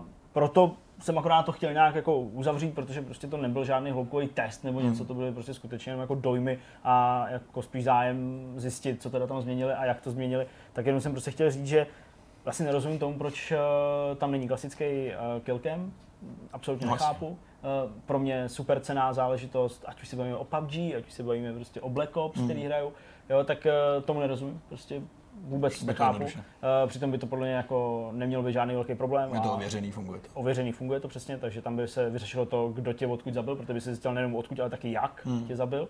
A zároveň taky nerozumím tomu, prostě proč do toho furt takhle šprtají. Hmm. A kdyby už to nechali být, tak už by podle mě udělali úplně jako nejlíp, jak můžou, protože ten obecný nějaký názor na tu hru je prostě špatný. Hmm. Já fakt neznám nikoho, kdo by třeba během té hry to chválil a říkal, o, zažil jsem skvělý. Na druhou stranu v tom střílečku." hubeném loňském roce, což se ani nemusí zdát, ale na first person akce to fakt nebyl žádný super rok, eh, se ten Battlefield přesto umistuje na předních příčkách. Ale- Nemůžeme spekulovat o tom, do jaký míry je to otázkou kvality nebo popularity nebo všeobecné známosti, ale Určitě, určitě, jako to, to nerozporuje to, co tady říkám, prostě jako i hry, které uh, obecně hráče spíš třeba netěšej, jo, tak to neznamená, že, že prostě se nenajdou lidi zase, kteří jako to chtějí hrát, nebo lidi, kteří to koupí, jo, to je jako v pohodě, ale já prostě fakt zatím moje teda bublina sociální hmm. nebo nějaká internetová lomeno hráčská je Uh, taková, že souhlasí se mnou v tom, nebo souhlasí spíš se mnou, jako odpovídá tomu mému pohledu, že ta hra prostě jako trpí na všechny změny a kdyby to nechali, jak to bylo, tak by to bylo mnohem lepší a vlastně už by pak to nikdo neřešil. Jo, takový ty věční hejtři by neustále měli nějaký keci, No, zejména stran pak ty výbavy, ale to vůbec neřeším, ale protože to dle mého ani ty lidi nehrajou, ty, kteří Hmm. na to nedávají takhle hodně, ale jako já prostě pokaždý to zapnu, je to pokaždý trochu jiná hra Hmm. a to jako mě nevysílá dobrý signál. Tak mi řekněte poslední věc, jenom tím se dotkneme toho obsahu a sice jestli jste si vyzkoušeli ten samopal československý výroby a jestli je to ten nejlepší samopal na světě. Bohužel. Odpověď na tu druhou otázku ano.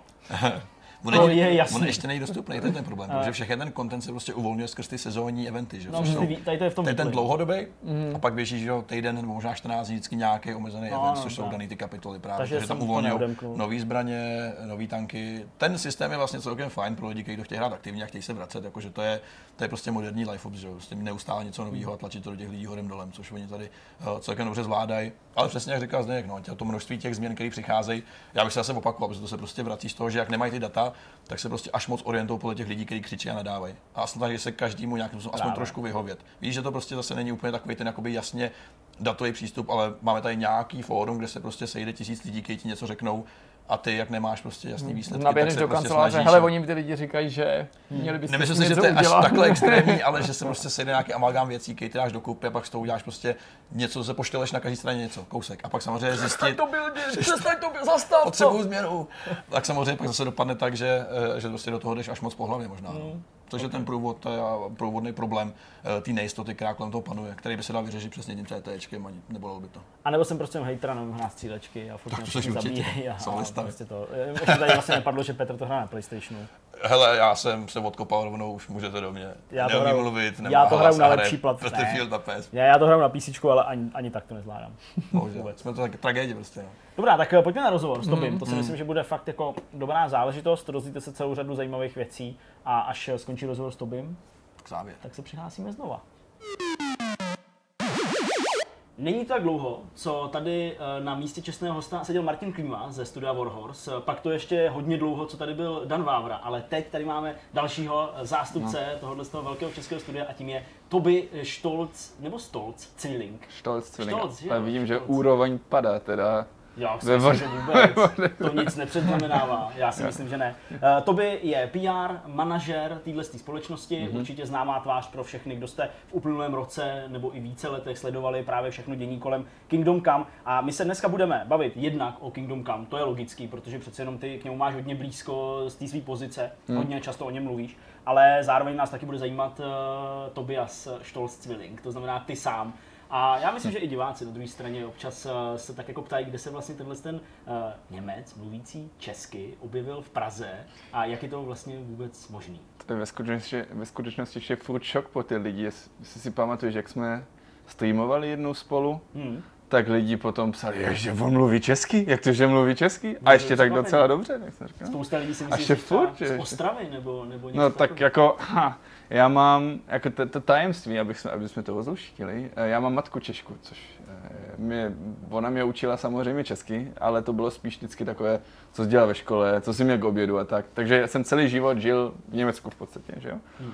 A teprve 2012, tuším, jsem se stěhoval sem, abych tady dokončil univerzitu. Tak jsem tady dělal magisterské studium a pak už jsem se nějak nevrátil do Čech. I když plán byl, že tady, teda do Německa, plán byl, že tady přijdu a hned zase odejdu zpět, ale pak nějak No jasně, pak tady Česká holky, země. lepší Přesně, pivo, jídlo, sídlo, smažák a- jasně. Přesně, už, už to bylo. Ale proč jsi se rozhodl eh, v Česku studovat vůbec? Ale já jsem chtěl být strašně chytrý.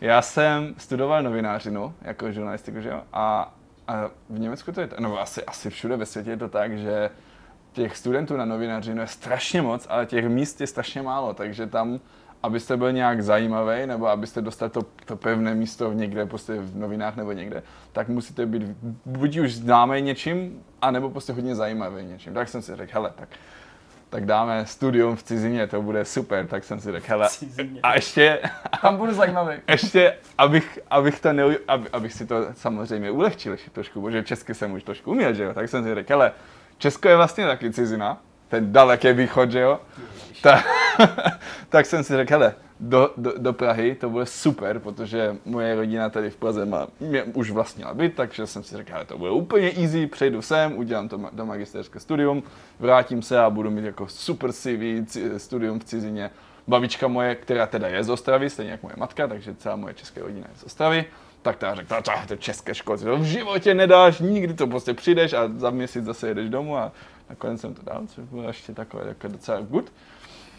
A no a pak, jak si říkal, no, pak české holky, české jídlo, no, poprvé jsem bydlel sám, že jo, tak už se mi nějak eh, nechtělo, nechtělo vrátit se, ale, ale snažil jsem se tady vlastně najít nějaké místo, teda fakt jako novinář, to byl furt ten, ten původní plán, jenže ten můj chytrý plán by možná vyšel v Německu tím, že jsem jako zajímavý s tou cizinou, ale tady v Čechách pracovat po české média vyžaduje samozřejmě psát česky a nejenom mluvit česky a koukat česky, ale, ale uh, já neumím vůbec nic psát. Nebo eh, respektive já to píšu tak, jak si myslím, že by to mohlo být správné. Hele, to tak píše spousta Čechů, tak jak si myslíš, že A já, to já, já, si, já, já, vy si píšem, že jo, občas, já vám, já vám to vždycky napíšu, jak se na to, na to koukám, říkám, tvrdé i, měkké i, chyby měkkým nebo tvrdým, je to vtipné, že doslova chyby, udělám chybu, tak to pošlu, jak si to myslím, no a pak prostě, já jsem, je, je, relativně, no relativně dlouho, tak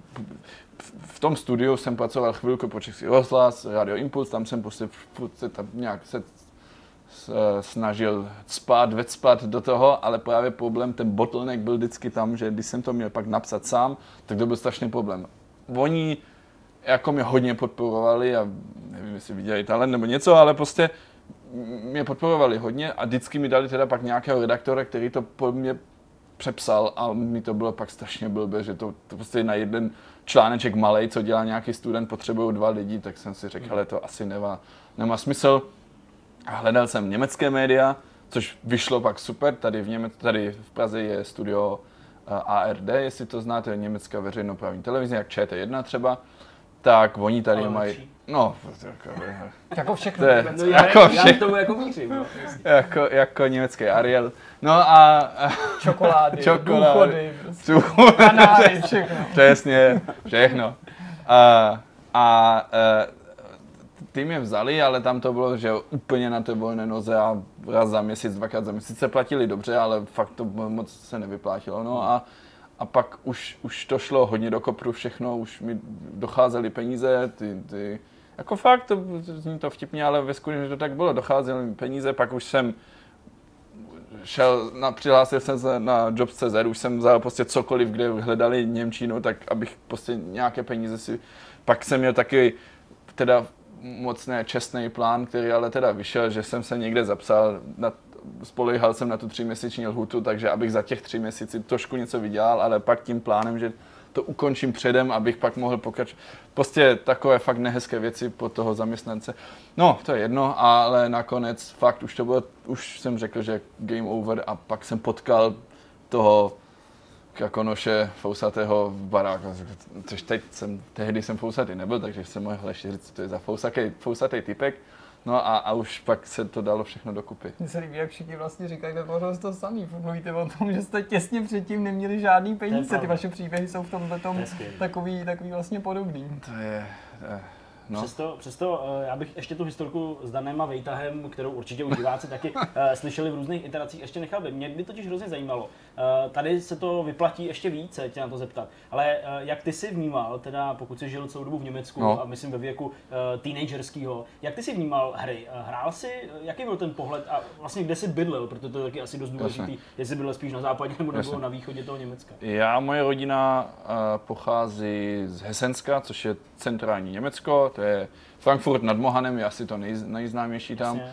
A um, to je západní Německo a já bydlím zhruba, nebo moje rodina, rodina rodiče ještě furt tam bydlejí zhruba 50 km jižně od, od Frankfurtu. Mhm. Takže tam jsem v podstatě celý život, nebo v tom regionu jsme se párkrát přestěhovali, ale v tomhle regionu jsme bydleli a ke hrám jsem měl vztah velký samozřejmě, No. nebo co samozřejmě. Prostě já jsem měl k tomu strašně velký vztah. První moje konzola, kterou jsem nevlastnil, ale který, kterou vlastnil můj bratranec z Ostravy, byla Atari, ještě teď tuším, co to bylo 2600, s těma joy, joystickama, že jo, ta černá s hnědou lištou. jo, jo, to je asi ona. Tak, to bylo výborné, pamatuju si, to, to jsme hráli nahoru dolů, tam to bylo jako fakt výborné. Ale moje první, a teď já si nejsem jistý, jestli jsem měl první Game Boy nebo první Nintendo, Super Nintendo, ale rozhodně jeden z těch dvou jsem měl první a Super Nintendo dodnes, promiň, na zvuk, eh, do- dodnes Super Nintendo je podle mě úplně ta nejlepší konzola všech dob a tu jsem z Německa si přitáhl do Prahy, z bytu z Prahy jsem ji přitáhl do Warhorse Studios a teď ji tam máme a hrajeme tam vlastně v podstatě jenom Tetris od rána do večera, ale, ale ano, to je můj, můj precious. Měl jsi k dispozici v Německu, co by uh, prostě teenager, který hraje hry, uh, časáky německý a tak dále. Kupoval jsi takovýhle věci? Určitě, určitě. Mě spíš ještě, abych se vrátil k tomu, ano, jako furt tam ta největší v té době. Ještě Německo je, je, je special v tom, že, že ty časáky ještě dneska docela dobře fungují. Jo? pravda, no. V, v Čechách taky, jo? To eh, na, na, v, Level porov, v porovnání s těma dalšíma evropskýma státama, ale v Německu to ještě o, o to líp. Samozřejmě, stagnuje to všechno, ale já si pamatuju na dobu Bild Zeitung možná znáte, Bild Zeitung je největší prostě uh, uh, bulvár, deník uh, v Německu, ale oni mají sub magazíny Computer Bild. To je mm. na, na počítače Computer Bild špíle, je na ty videohry a to jsem hlavně kupoval, protože tam A byly furt full verze v tom a demo verze a tak, a ještě tam točili demo verze a tak. A na těch posledních stránkách byly vždycky, teď já nevím, jestli 3, 4, 5, docela hodně stránek cheat kódu. Různé, Aha. různé hry, a to byly ještě v magazínech, byly cheat kódy a to bylo vždycky super otevřít, jaké tam jsou nové cheat kódy, jaké tam jsou hry, mám třeba něco. Takže to jsem, to jsem měl, no. I když většina dneska hráčů eh, českých mluví spíš anglicky, pokud jde o nějaký světový No. jazyk a vzhledem k tomu odebírají a sledují spíš eh, anglicky psaný média, samozřejmě americký třeba servery nebo časopisy, tak ty německý tady měli vždycky taky docela slušnou tradici. Jednak třeba GameStar, který tady Přesně. určitou dobu vycházel i v české mutaci, docela dlouho se držel po boku Score a Levelu, měl takovou jako odlišnou strategii a samozřejmě je populární pořád i v Německu. Mně vždycky přišlo, tak mi schválně zkus vyvrátit to nebo potvrdit, že ten přístup k tomu recenzování je v Německu takový jako částečně odlišný, hodně technicistní, že si hodně potrpí ty magazíny na takový ty komplikované tabulky, hodně se tam hodnotí procenty spíš než jednodušenýma číslama, rozebírají se i dneska tak tradičně ty jednotlivé aspekty, jestli je grafika na tolik procent, hratelnost na tolik procent, zvuky na tolik procent. Či myslíš, že to je, že jste takový jako spořádaný, že tyhle ty věci chceš mít jako nominálně nejdřív vyjmenovaný a pak zprůměrovaný? Asi to jsou podle mě dvě věci. Jedna možná stereotyp Němce toho být nějak, všechno mít nějak v ordnung, že jo, nějak prostě to skaš- zaškatulkovat trošku, když to je v tabulce, tak musí to být správně. To možná je je jedno vysvětlení. Uh, druhé je podle mě taky ten boj nějaký nebo prosadit se oproti klasické novinářině, že jako mají právo existovat, že mají Že to je jako poctivě že, že je poctivě udělané, že to je prostě, že to, že to pomůže, pomůže těm lidem a dělají kvalitní, dobrou žurnalistiku, prostě netestují auta nebo plečky, ale videohry. Jasně, takže tam nenapíšeš prostě jenom jako grafika se mi zdá pěkná, ale že to jako se snažíš Ano, tím že to podložit, prostě- aby to ano. vypadalo jako Ano. erudovaný. To je prostě, ale je to, je to moje jako subjektivní, hmm. uh, to si já o tom myslím, jo, a, a že, že se prostě snaží to dělat hodně seriózně, což samozřejmě tady taky, ale možná je to jedno z těch uh, vysvětlení. Navíc je ještě možná zajímavé ten computer build špíle, který jsem zmínil, ten vyka třeba těm, těm čtenářům. Takže oni ten Mhm. pe- text se píšou jako, že vy můžete, ale ne vy jako všechny, ale vy jako vykání, vy, vykání. Zí. zí, přesně a, a to, to mi přijde taky takový hodně zajímavý, neobvyklý, ale zajímavý přístup a zase, i když byl tě známý, protože je to bulvar a píšou ty články co nejdřív a třeba jsou špatně, tak ale ten počítač byl špíle zase se snaží být prostě vykání, seriózní, tabulky, všechno dopodobná a tak dále. Já doufám, že není stereotyp, když řeknu, že Němci mají rádi RPGčka, nebo například to adventury, hodně jich produkujou. Eh, Přijde ti, že kromě těchto těch věcí, které se k nám jako dostávají, takovýchhle informací, že třeba i ten přístup těch médií nebo hráčů je v něčem specifický v Německu, že si na něco potrpí a na něco ne, co je zajímavé, co si vy- vypozoroval buď ve srovnání se zbytkem světa nebo ve srovnání s českým hráčem? Uh, to, je, to je těžko odpovědět. Já, já si myslím, že máš rozhodně pravdu s tím RPG. Jo? To podle mě Německo, a to jsme i my jako Kingdom Come, jsme to taky zažili, že Německo je prostě 100% RPG country, že tam prostě RPGčka jakékoliv, a to je od, od Gothicu přes Alexi, což je všechno to podobná firma, že jo, ale to, to, to je nepodstatné, kdo to dělal, ale že prostě tyhle typ her je strašně populární tam, jo. A další věc, co strašně frčí v Německu, jsou tajkuny. A to ne, ne, ne jenom ty špatné tajkuny typu popelář Tycoon nebo něco, tam prostě existuje úplně všechno. Přijde popelář domů, zapne si komp a zahraje si popelář Tycoon, aby mohl pokračovat v tom. To je nějaký A, simulátor. simula, a, a je tam úplně No, všechno, to co si umíš, všechno, a co si umíš- ano. všechno, co si umíš představit, tak na to existuje v Německu Tycoon. Úplně všechno. Ježdění autobusem, prostě sázení kytek, prostě úplně všechno. No a to, to třeba nevím, proč to tak je, ale ten typický německý hráč má hrát tyhle dva hry. Proč tak je, nevím. Američan zase má více to akční, střílení, bouchání. A teď nově, měnícím časem, takové ty, nechci říct politické hry, ale takové ty s nějakým deep smyslem mm-hmm. nějakého, že jo, nějaké. ANO, třeba Jo. budovatelská.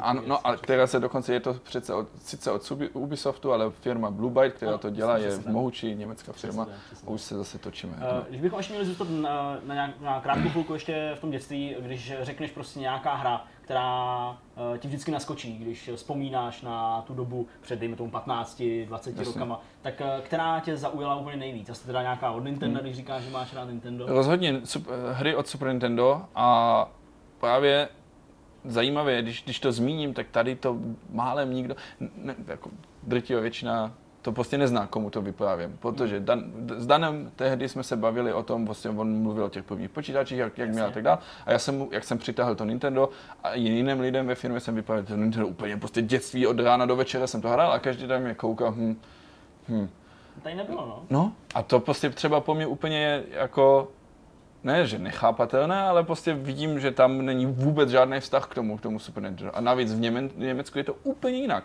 Tam prostě jdeš na bližší trh, jakýkoliv prostě, v jakémkoliv městě a najdeš tam prostě Nintendo hry, celé Nintendo a prostě lidi, které, které prostě s velkýma očima na to čumí, jo. A, Jako, já myslím, že lidi to mají tady no. taky rádi, docenili to zpětně a spousta lidí potom No, no, toužila no. i v té první polovině Určitě. 90. let, jenom to tady prostě tehdy nemělo takovou tradici a ta kombinace to- toho, že to ano. bylo drahý, krátce po revoluci, Ano. ještě se to nestačilo Ano. tak rozšířit a právě i to, co jsi zmiňoval, tady spousta lidí jako já měla spíš Game Boy než tu velkou konzoli, že řada lidí tady měla ten původní Game Boy, dostalo třeba v první polovině 90. let, chtěli třeba to Super Nintendo nebo i ten NES, nebo dejme tomu Mega Drive, Master System a to už jim ty rodiče nekoupili, protože to bylo třeba ještě dražší a ještě, Ano. ještě nedostupnější. a pak předběhly další technologie N64 Nintendo, ten nevím, jestli tady byl, ale PlayStation 1 to Dokoupit pak se to asi... dál, ale jako no. PlayStation Já myslím, že 1 to pak začalo S tím PlayStationem tady hodně. CDčkem a tím pádem se jakoby přeskočily a tyhle, tahle generace. No, ona ta první hodně hrála na počítači, že to byla taková No, no, jako dosová to- generace, no. což bylo daný tím, že ty první hráči si myslím v těch 90. letech, ne, že by nikdo nehrál v 80. tak to byly jako vlastně děti, kteří hráli na počítačích svých rodičů a ty počítače byly domů koupený kvůli práci, zatímco ta konzole byla čistě na hry. A ještě by mě zajímala ale v této souvislosti jedna věc. Docela nedávno se řešilo v minulém roce, že v Německu už je teďka povolený zobrazovat svastiku ve Mhm. hrách druhé války, ve chvíli, kdy zpracovávají něco jako věrně, snaží se zmapovat něco historického, nebo to má mít nějaký vědecký účely a tak dále, a tak dále. A mě by spíš zajímalo, jestli ty si tohleto mm, nemožnost prostě ve videohře spatřit prostě hákový kříž jako dítě vnímal jako nějaký problém, jako téma, nebo ty věci, co se tady řešily cyklicky, tam nejde koupit ani Wolfenstein, nebo jenom podpultovka. Co to pro tebe znamenalo, když jsi byl dítě? Já jsem eh, si pamatuju na, že jsem ještě hrál na DOSu typu červený, hry typ, typu červený baron a takhle, že si fakt ty Jasně. pixely, Doomy a tahle tyhle věci. A musím říct, že jsem to vůbec nikdy nějak moc neřešil. Vím ale, že já sám mě to nikdo, nikdy moc nezajímalo, ale vím, že lidi, kluci, nebo kámoši známí nebo tak, že, že řešili, že tohle je britská verze, tam je kev, nebo tam je něco, takže je lepší. A my jsme dlouho dobu, ne, ty Mhm. No to svastiky, je to už je jako... Carmageddon, že ten v Německu no. má zelenou krev, všude jinde červenou, nebo ne všude, ale No, většině. vlastně a přesně, a vlastně to je ale ono, že jo. Prostě ta svastika to už je na posledním řádku, prostě tam už tam byly jako, že nebyla krev vůbec třeba, jo, že tam prostě, nebo jak, jak Doom třeba, že jak, jak, jak měli, měli ten, ten ksich tam rozbité a tak dále. To prostě tam, tam se to nějak ještě všechno hodně, hodně, hodně, hodně, hodně stříhalo a cenzurovalo. To Ale jako, že by ti někdo zlepšilo. ze spolužáků řekl, jako já bych chtěl hrát prostě za Němce v druhé světové válce a nasypat olovo do nějakých spojenců. To, To je podle, podle tak mě... je to zajímavé. Jo, jo, jo. O tom se ale to je, baví, že to, jo? jako, je to strašně zajímavá diskuze, ale to je podle mě strašně moderní diskuze. Taky tehdy to podle mě nikdo nějak extra neřešil. To prostě dostal nějakou hru a měl si strašnou radost, že máš hru, jakoukoliv, i když byla špatná nebo dobrá, prostě wow, to se hýbe, to něco dělá, že jo, a jestli tam prostě že jaké, to nikdo ne, si neuvědomil, uvědomil, jaké vlastně jsou možnosti, co by tam ještě mohlo být. Chybí mi tam, že to letadlo neumí dělat looping, nebo to, to, to prostě vůbec neexistovalo. Ty jo, to, líta, to, to, letadlo lítá a můžeš střílet po tom jednom pixelu, co tam vidíš někde a praskne ti okno, když někdo po tobě střílí, nebo něco prostě, to, to bylo, takže tahle diskuze se nikdy nějak vůbec podle mě ne, nerozjela, aspoň ne do, do moderní doby. Dobrá, tak eh, teďka bychom mohli teda opustit eh, dětství a mm-hmm. přesunout se zpátky do té současnosti. Já teda pokud dovolíš, tak jenom historku s Danem ve Vejtahu, kterou teda už eh, asi diváci viděli a slyšeli, to, že jste se potkali v jednom domě, že No, no, no. no. CVčko, on tě pak chtěl jakožto PR manažer, nastoupil si tam No. a celý se to rozjel. Tak to bych jako takhle přeskočil, jestli to Jasně, nevadí, určitě. si myslím, že je celá řada zajímavějších ještě teď v tuhle chvíli věcí, které můžeme řešit. Mě by prostě zajímala teď jako aktuální, aktuální nějaká nálada, rozpoložení uh, ve Warhorse a uh, jak teďka vypadá z Band of Brothers a jak prostě teď mm-hmm. fungujete.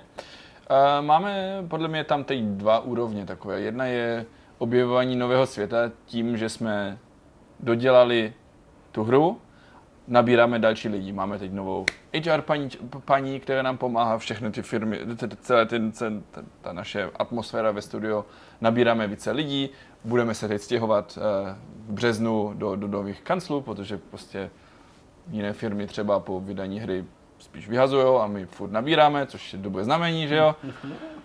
Takže je to takové prostě ten obývaj, ten koukání do budoucnosti, co budeme dělat dál a jak to budeme dělat dál. A druhá věc je, druhá věc jsou ty, to jsou ty DLCčka, co děláme teď, že jo, zároveň.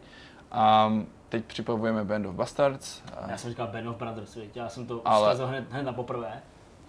Band of, Ba- není to ten seriál? Jo, jo, jasně. A ten je výborný. No je, je skvělý, ano. Uh, tak, ale už jste někdy zkusili googlit Band of Bastards? Uh, Googlejte Best of, eh, Band of Bastards. A najdete jenom... Je jenom to vás. katastrofa. Jo, aha, je to Přijdou německé filmy. Jo, jo. OK, dobře. Tak a o to, to pramení? Nebo Ne, ne, ne, ne, ne, to vůbec nevím. To bylo, to v, v, bylo to v Rusku? Jo, v Rusku jsem byl na eventě a přišel prostě nějaký člověk, nebo Brazil, už nevím, prostě přišel nějaký člověk, novinář a ukázal jsem mu něco a on říká, hele, a víš ty, co se stane, když googlíš Band of Bastards? Tak, jsem vytáhl mobil, že já jsem říkal, a jejda. Takže to bude ještě vtipné. až, OK. až, no, whatever.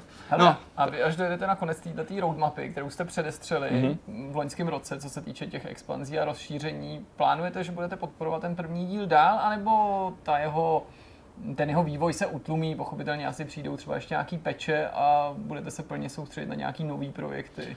Ve skutečnosti si myslím, že bychom byli všechny už hodně rádi, kdybychom to ukončili úplně do konce. Jo, to tak, že už no, ale ne, ne, ne, ne myšleno špatně, jako že už, to, už toho mají plné zuby, ale že by chtěli prostě ukončit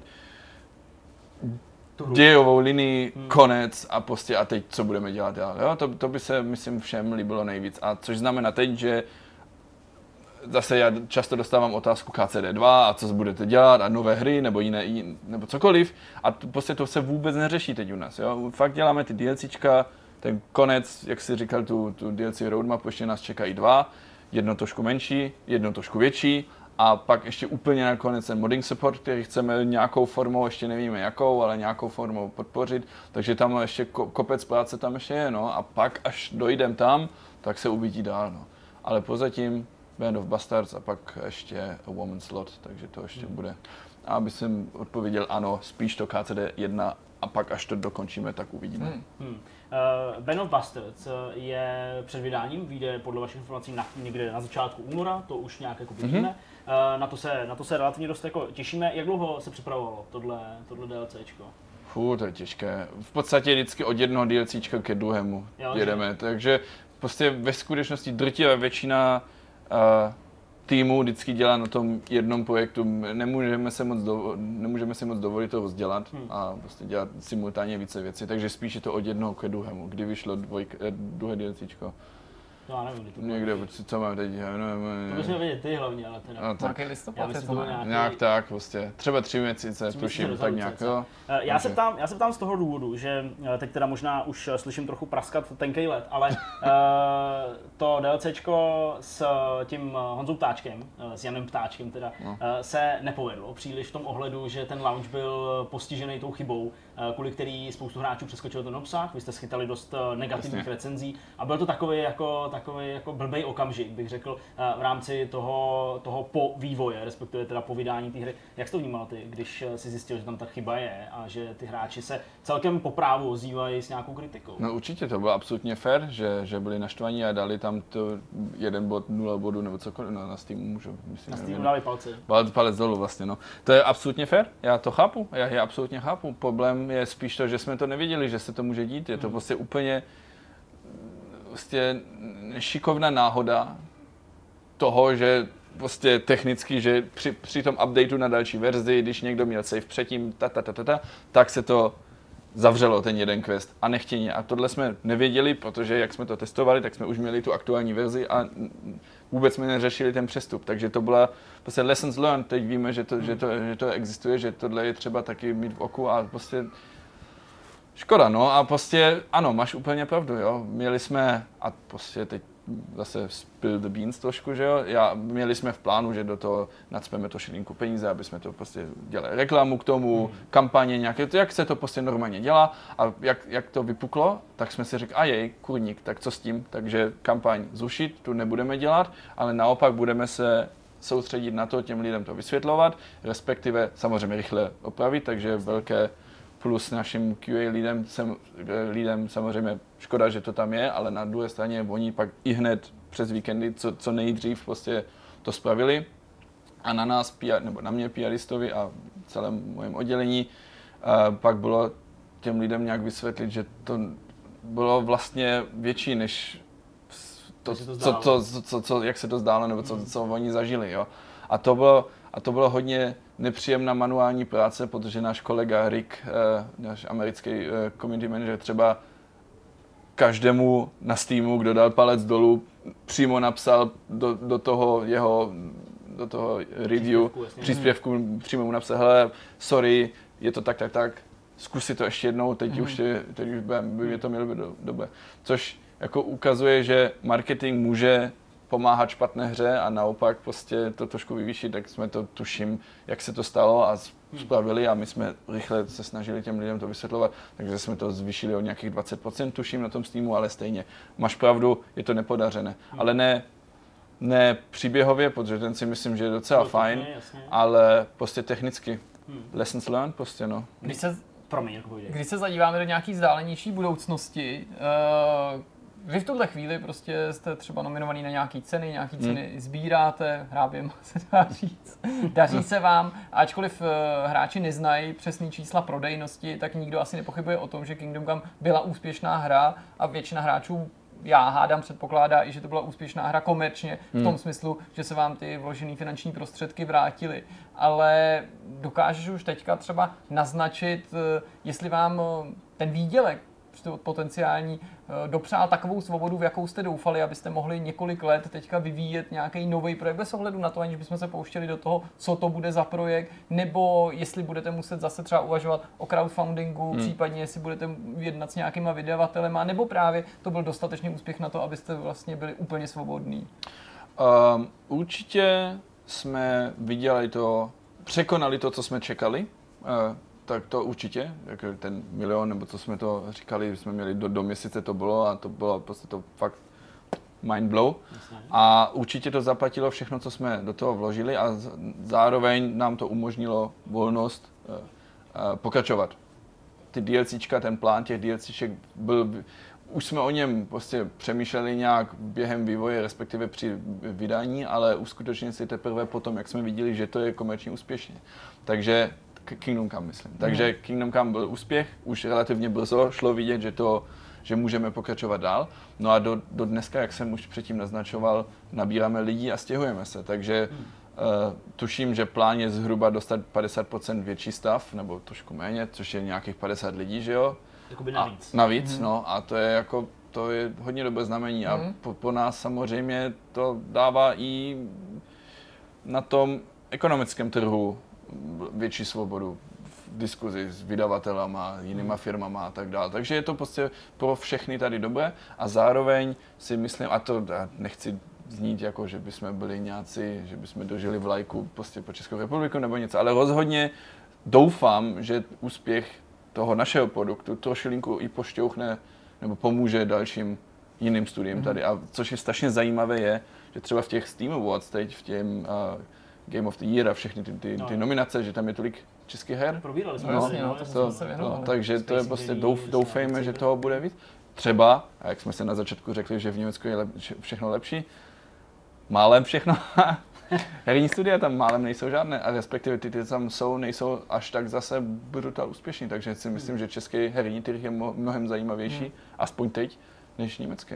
Eh, Ty jsi tady zmínil, že vám to dalo určitou eh, dobrou pozici, nebo lepší pozici, eh, třeba i pro to vyjednávání a tak dále. Já zase nechci zabíhat do nějakých detailů a podobně, ale je to jako hmatatelně cítit, že třeba opravdu se třeba někdo ozval, nebo, nebo cítíš tu změnu v té komunikaci, která třeba nastala po tom vydání? Určitě, určitě. Místo info mailu, info at někoho, teď máme fakt lidí, To je docela dobrý, Takže to dobrý už je- signál, jasně. To je, to je hodně dobrý signál. Firmy, co se předtím s náma nechtěli vůbec bavit, teď najednou řekli, hele, tak co, Mhm. No, co, kdyby, co kdyby jsme spolu pomoct, dělali, no, jasně. nechcete s něčím pomoct, nebo co bychom udělali nějaké, nějaké něco jiného, nebo nového, nebo něco, ale jak říkám, je hezké, že máme tu pozici, Jasný.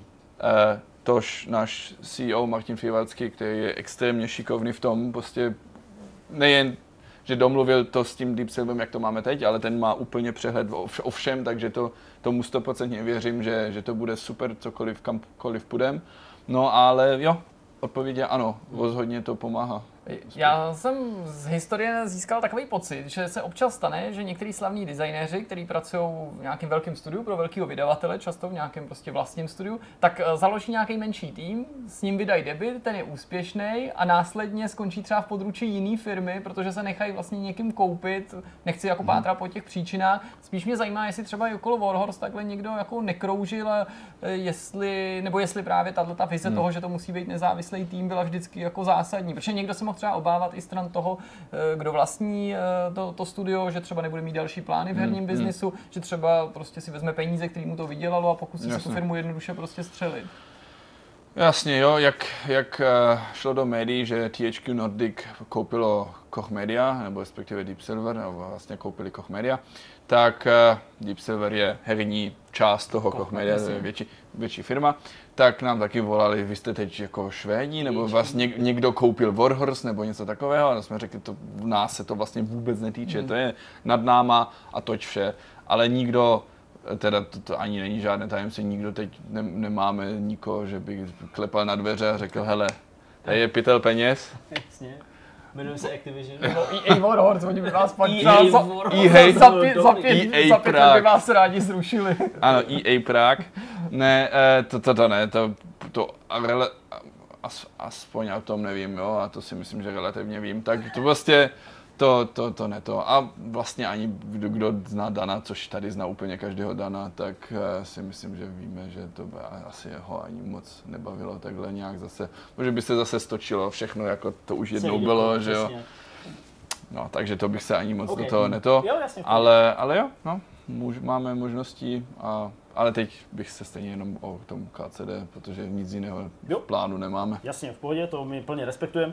Na další projekty se těšíme. Já jsem se ještě chtěl zeptat v té části, kdy jsme rozebírali takovýto odpovídání těm fanouškům, a teď nutně nemusím jako Jo. eh, vysvětlování nějakých negativ, ale i naopak, i to pozitivní, že když prostě se dělíš eh, s lidma o nějaký tvoje dojmy na Twitteru a prostě nějaké věci a tak dále. Jak moc eh, si to necháváš promlouvat do tvého jako osobního života? Jak moc to jako vnímáš emotivně jako, jako člověk? Když třeba se teda něco nepovede, Úplně, jsi z toho jo. špatný, nebo naopak v euforii, kterou přenášíš na partnerku a tak dále? Úplně jako maximálně. To Jo. už začalo od, prostě od celé doby, co jsem, já jsem začal jako community manager, takže od začátku jsem vlastně mluvil s těma lidma, jo. A, a od, od, od samého začátku jsem si to vzal všechno strašně osobně, jo, že prostě a, a ne, že někdo kritizuje mě, ale že někdo kritizuje můj projekt, i když já jsem ho vlastně nevyráběl, do Kingdom Come jsem málem nic nedělal, trošku voiceover, ale já prostě jakoby jsem salesák, který to podává, jakoby, jo. Takže, ale vždycky jsem si vzal všechno strašně osobně, takže když někdo něco psal, tak jsem prostě úplně, a hned jsem se snažil odpovědět, jak je to. Teď dva dny, tři dny zpátky mi někdo napsal, no, no, ani nevím, odkud měl můj mail, ale napsal přímo, prostě FU, vy FFF a běžte někam a v angličtině samozřejmě úplně brutal, prostě nás proklel úplně, že je úplně nejhorší, tak jsem na to koukal, jak jsem říkal, Dear někdo. A napsal jsem, hele, to mě, to, to mě fakt líto, že, že, ti to, že ti to nefunguje, hele, pojďme to, pošli mi svůj save, já to pošlu na QA, bude to dobré. A nemáš nějaké mody, třeba kvůli tomu ti to padá nebo něco? A on mi odpověděl, ty jo, ty já se úplně stydím za ten mail, v Americe by mi nikdo nikdy neodpověděl, tak jsem říkal, no se divíš, ale vlastně úplně v tom momentu, jak on vidí nějaký face a někdo mu odpoví, tak úplně tak stáhnul ocas a, a, a najednou se říká, že je úplně nejlepší firma, já se tak omlouvám a tak. Takže já jsem vždycky, když mi někdo napíše na Twitteru nebo něco, já si vždycky, vždycky, já vlas- vlastně 99% všech postů nebo něco odpovídám přímo, takže a to šlo i Tož, trošku to jde možná vidět v tom, v tom uh, uh, dokumentu, co jste dělali v tom vydání Kingdom Come, jak jsem tam, jak tam padly ty, tam seš. no, jak, no, Ne. moje matka si toho všimla, byla No, my se smutná. omlouváme. Jak to, že Já nemáš se titulek? Pojďme. Já se omlouvám. Tady teď dostanu titulek, hezky. No, Přes Přesně, obrazovku. přesně, tak. Vidíte ho tam? Dobře. Teď ho Děkuju. Teď, musím, teď, teď jsem ho chvilku držel. Um, tak, teď jsem zapomněl point. eh, Uh, promiň, jo, no, tak jsem, tam něco vidět. Jo, jo, že jsem, že jsem jak, jak přišly ty, ty reviews, tak jsem vlastně na to, na, to, na to čuměl a první ten review německý, který přišel byl od GameStaru, což je největší médium, ale zároveň mám k ním nejsilnější vztah. A jak tam psali, že super hra, ale pět, minu, pět bodů minus, nebo tak myslím, že to bylo kvůli bugům, tak jsem říkal úplně, tyjo, Dimi, jak mi to můžeš udělat? Tyjo, Dimi je ten, Ten, ten člověk redaktor, a ten redaktor, já jsem říkal, tyjo, tak to tomu napíšu, hele Dimi, jak to, že, Jak jsi to říkal, myslel? no, jak jsi to myslel, můžeš mi to vysvětlit? No a, a, a, a tak to bylo, no, že, že už aj, a to je vždycky prostě, když byl review event, eh, teda preview event, to je, že s, tím, s tou hrou někam jedu, dejme tomu do Španělska, tam pozveme ty novináře, to bylo tak dva měsíce třeba před vydáním, ten novinář přijde, vlastně zahraje si to, dělá interview se mnou a pak na něho čum, no a co, líbí se ti to, líbí se ti to? Tak poví, a on, jo, jako v pohodě a tak, a, a, a to je prostě, já to strašně, strašně to požívám a zažívám a, a ta moje, možná to trošku, možná to tomu trošku i pomůže, protože ten můj entuziasmus po, to, po tu hru a celé to studium se snad přelívá pak do toho celého vnímání Hmm. studia, hry, mě a Jo. tak, takže prostě to je ten můj způsob, jak, jak, jak to dělám. No. Když se bavíme o tom právě, jak hráči vnímají no. hry jako takový a nějaký produkty, tak jeden z takových jako oblíbených předsudků, nebo možná ani ne předsudků, ale takových oblíbených podezření, který hráči mývají ve vztahu ke hrám obecně, nikoli Warhorse, je, že prostě ty, ty vývojáři prostě plánují ty DLCčka, pracují na nich ještě předtím, než tu hru dokončí a pak z ní nějaký obsah vyndají a teďka se hrozně na těch DLCčkách jako nakrmí a že to tady dřív nebylo. Mě by zajímalo spíš obecně, jestli si myslíš, že ty rozšíření placený jsou vždycky takový terno pro vývojáře, anebo když jste vy sami to plánovali, jestli jste si uvědomovali i nějaký riziko, víš, že by mě zajímalo, jestli, si,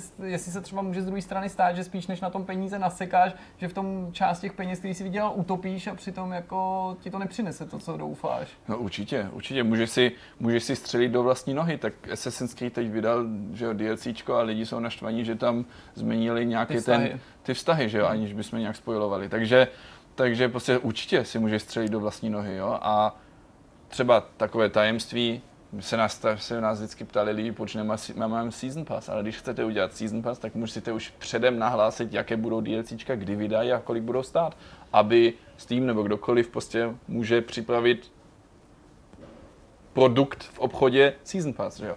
My jsme to nevěděli, my jsme nevěděli ani jaké budou DLCčka, kolik budou stát a tak dál. Další věc je, abych zase odpověděl, ano, když něco vypadne z vývoje, tak samozřejmě je to predestinovan- predestinované na to, aby se to pak dalo jako DLCčko. Jo. Někdy je to třeba plánované, že si my řekneme, tohle je 100%, vystřílíme 5, 5, 5 aby, na konci, aby jsme to mohli ještě nějak to, jo. Ale na druhé straně to je takový oboustranný eh, organismus. Jo? My, my vývojáři se snaží ten, ten, tu hru držet naživo tím, že single player hra, až ji dohrajete, tak pravděpodobně už ji nikdy nezapnete. Třeba jo, ale třeba i ne. A takové ty DLCčka tomu dávají nový dech, tu šilinku. Tím pádem ten hráč to delší hraje, respektive vrátí se k té hře a když pak je druhý díl nebo něco, tak ta část mezi, nebo ta doba mezi posledním DLCčkem a a ten, ten druhý díl toho je kratší než první díl, druhý díl. Takže to, to, Hmm. a to je pro nás dobré jako vývojáře, aby, aby vy jste si pamatovali, že nějaká hra existuje a vy jako hráči máte taky pak furt větší vztah k té hře. Hmm. Jakože chcete to hrát, protože jste právě to dohráli, už čekáte na ten další díl a ta doba pak do ten... Takže je to prostě komplikované, jo, celý ten, ten proces. Ale v našem případě to je ještě trošku komplikovanější, protože my tam máme v tom třeba věci, které vypadly nechtěně, jako třeba my jsme slíbili toho psa, že jo? Jasně. A, a ženskou postavičku a to jsme chtěli už v normálním vývoji do toho dát a ne, ne, ne, ne, nezvládli jsme to. Prostě je nějaký termín, už jsme ho posunuli třikrát, tuším tehdy, takže už nebylo kam couvat, museli jsme to vydat. No matter what. Dopadlo to, jak to dopadlo, bugy a tak, ale prostě to, to jsme řešili už co nejdřív, ale ta, sa, někdo musel přijít s tím černým nebo červeným s tou fixou a musel prostě střít, to, to nemůžeme, to musíme dát do DLCčka, to jinak, to, to nezvládneme, jo. Aby jsme aby to zůstalo furt fair a nějak v tom duchu, duchu Warhorse, tak to pro ty backery bude zadarmo ten poslední, to poslední DLCčko, protože to je vyloženě něco, co bylo slíbené na Kickstarteru. A ty noví, ty, co to riziko neměli tehdy toho crowdfundingu, ty pak to prostě zaplatí trošku za to a, a mají větší radost z toho. Ale hlavně je to prostě servis po ty, po ty to poslední DLCčko je servis po ty, po ty, po ty fanoušky. No, dokráčeli jsme téměř na konec našeho rozhovoru, přesto ještě uh, mě zajímalo, jestli tady něco, co bys třeba chtěl dodat, říct, co tady napadlo, uh, nějakou informaci, která třeba se týká aktuálního DLCčka, nebo něco takového, uh, třeba pro naše diváky, tady speciálně. Určitě, tak uh, teď je pondělí, vy to vidíte, vidíte dneska je pondělí, že teda? Dobře, Pokud všechno dopadlo dobře. Tím pádem zítra bude úterý a mám pocit, že zítra, doufám, že to bude zítra, vyjde na Steamu Coming Soon page a na tom Coming Soon pageu bude snad napsané, minimálně k tomu přijde i trailer malej a tam bude napsané datum vydání a tam zjistíte, že to bude v prvních v prvním týdnu e, február, leden, únor, v prvním týdnu února, takže Aha. a pak si můžete ještě kouknout, jaké dny typicky vyjdou hry, takže můžete už jako hádat, kdy to tak bude. Cena bude o trošku levnější, než to bylo zvykem. My jsme dělali vždycky teď, že to bude za 10 euro, to je kolik korun, 250 hmm, nebo tak. Hmm, něco tak, kolem, no. Tak to bude trošku levnější, tušíme, že to bude třeba, no, Prostě levnější trošku, trošku to bude délka, die, no protože to není úplně otázka na mě. No já tomu rozumím, jasně. ale vím, že to bude levnější, tuším, že 8, ale Jasně, no, taky 70, jo, 790 bývá, jakoby, jo. to, ale není to teda jako vytesáno do kamene, jasně. Ano, přesně, bude to trošku třeba teda levnější a doba hrání, a to je vždycky, a to chci ještě vysvětlit, to je taková subjektivní, to je také subjektivní vnímání. Ano, to DLC 2, ten um, uh, ptáček, ten byl krátký, protože tam byla useknutá část, ale když to člověk hrá, tak to bylo 5 plus hodin něčeho. Prostě strašně záleží, jak to hrajete, jestli jste pomalý, dáváte pozor na ty dialogy nebo ne. To je prostě u RPGčka strašně těžké říct.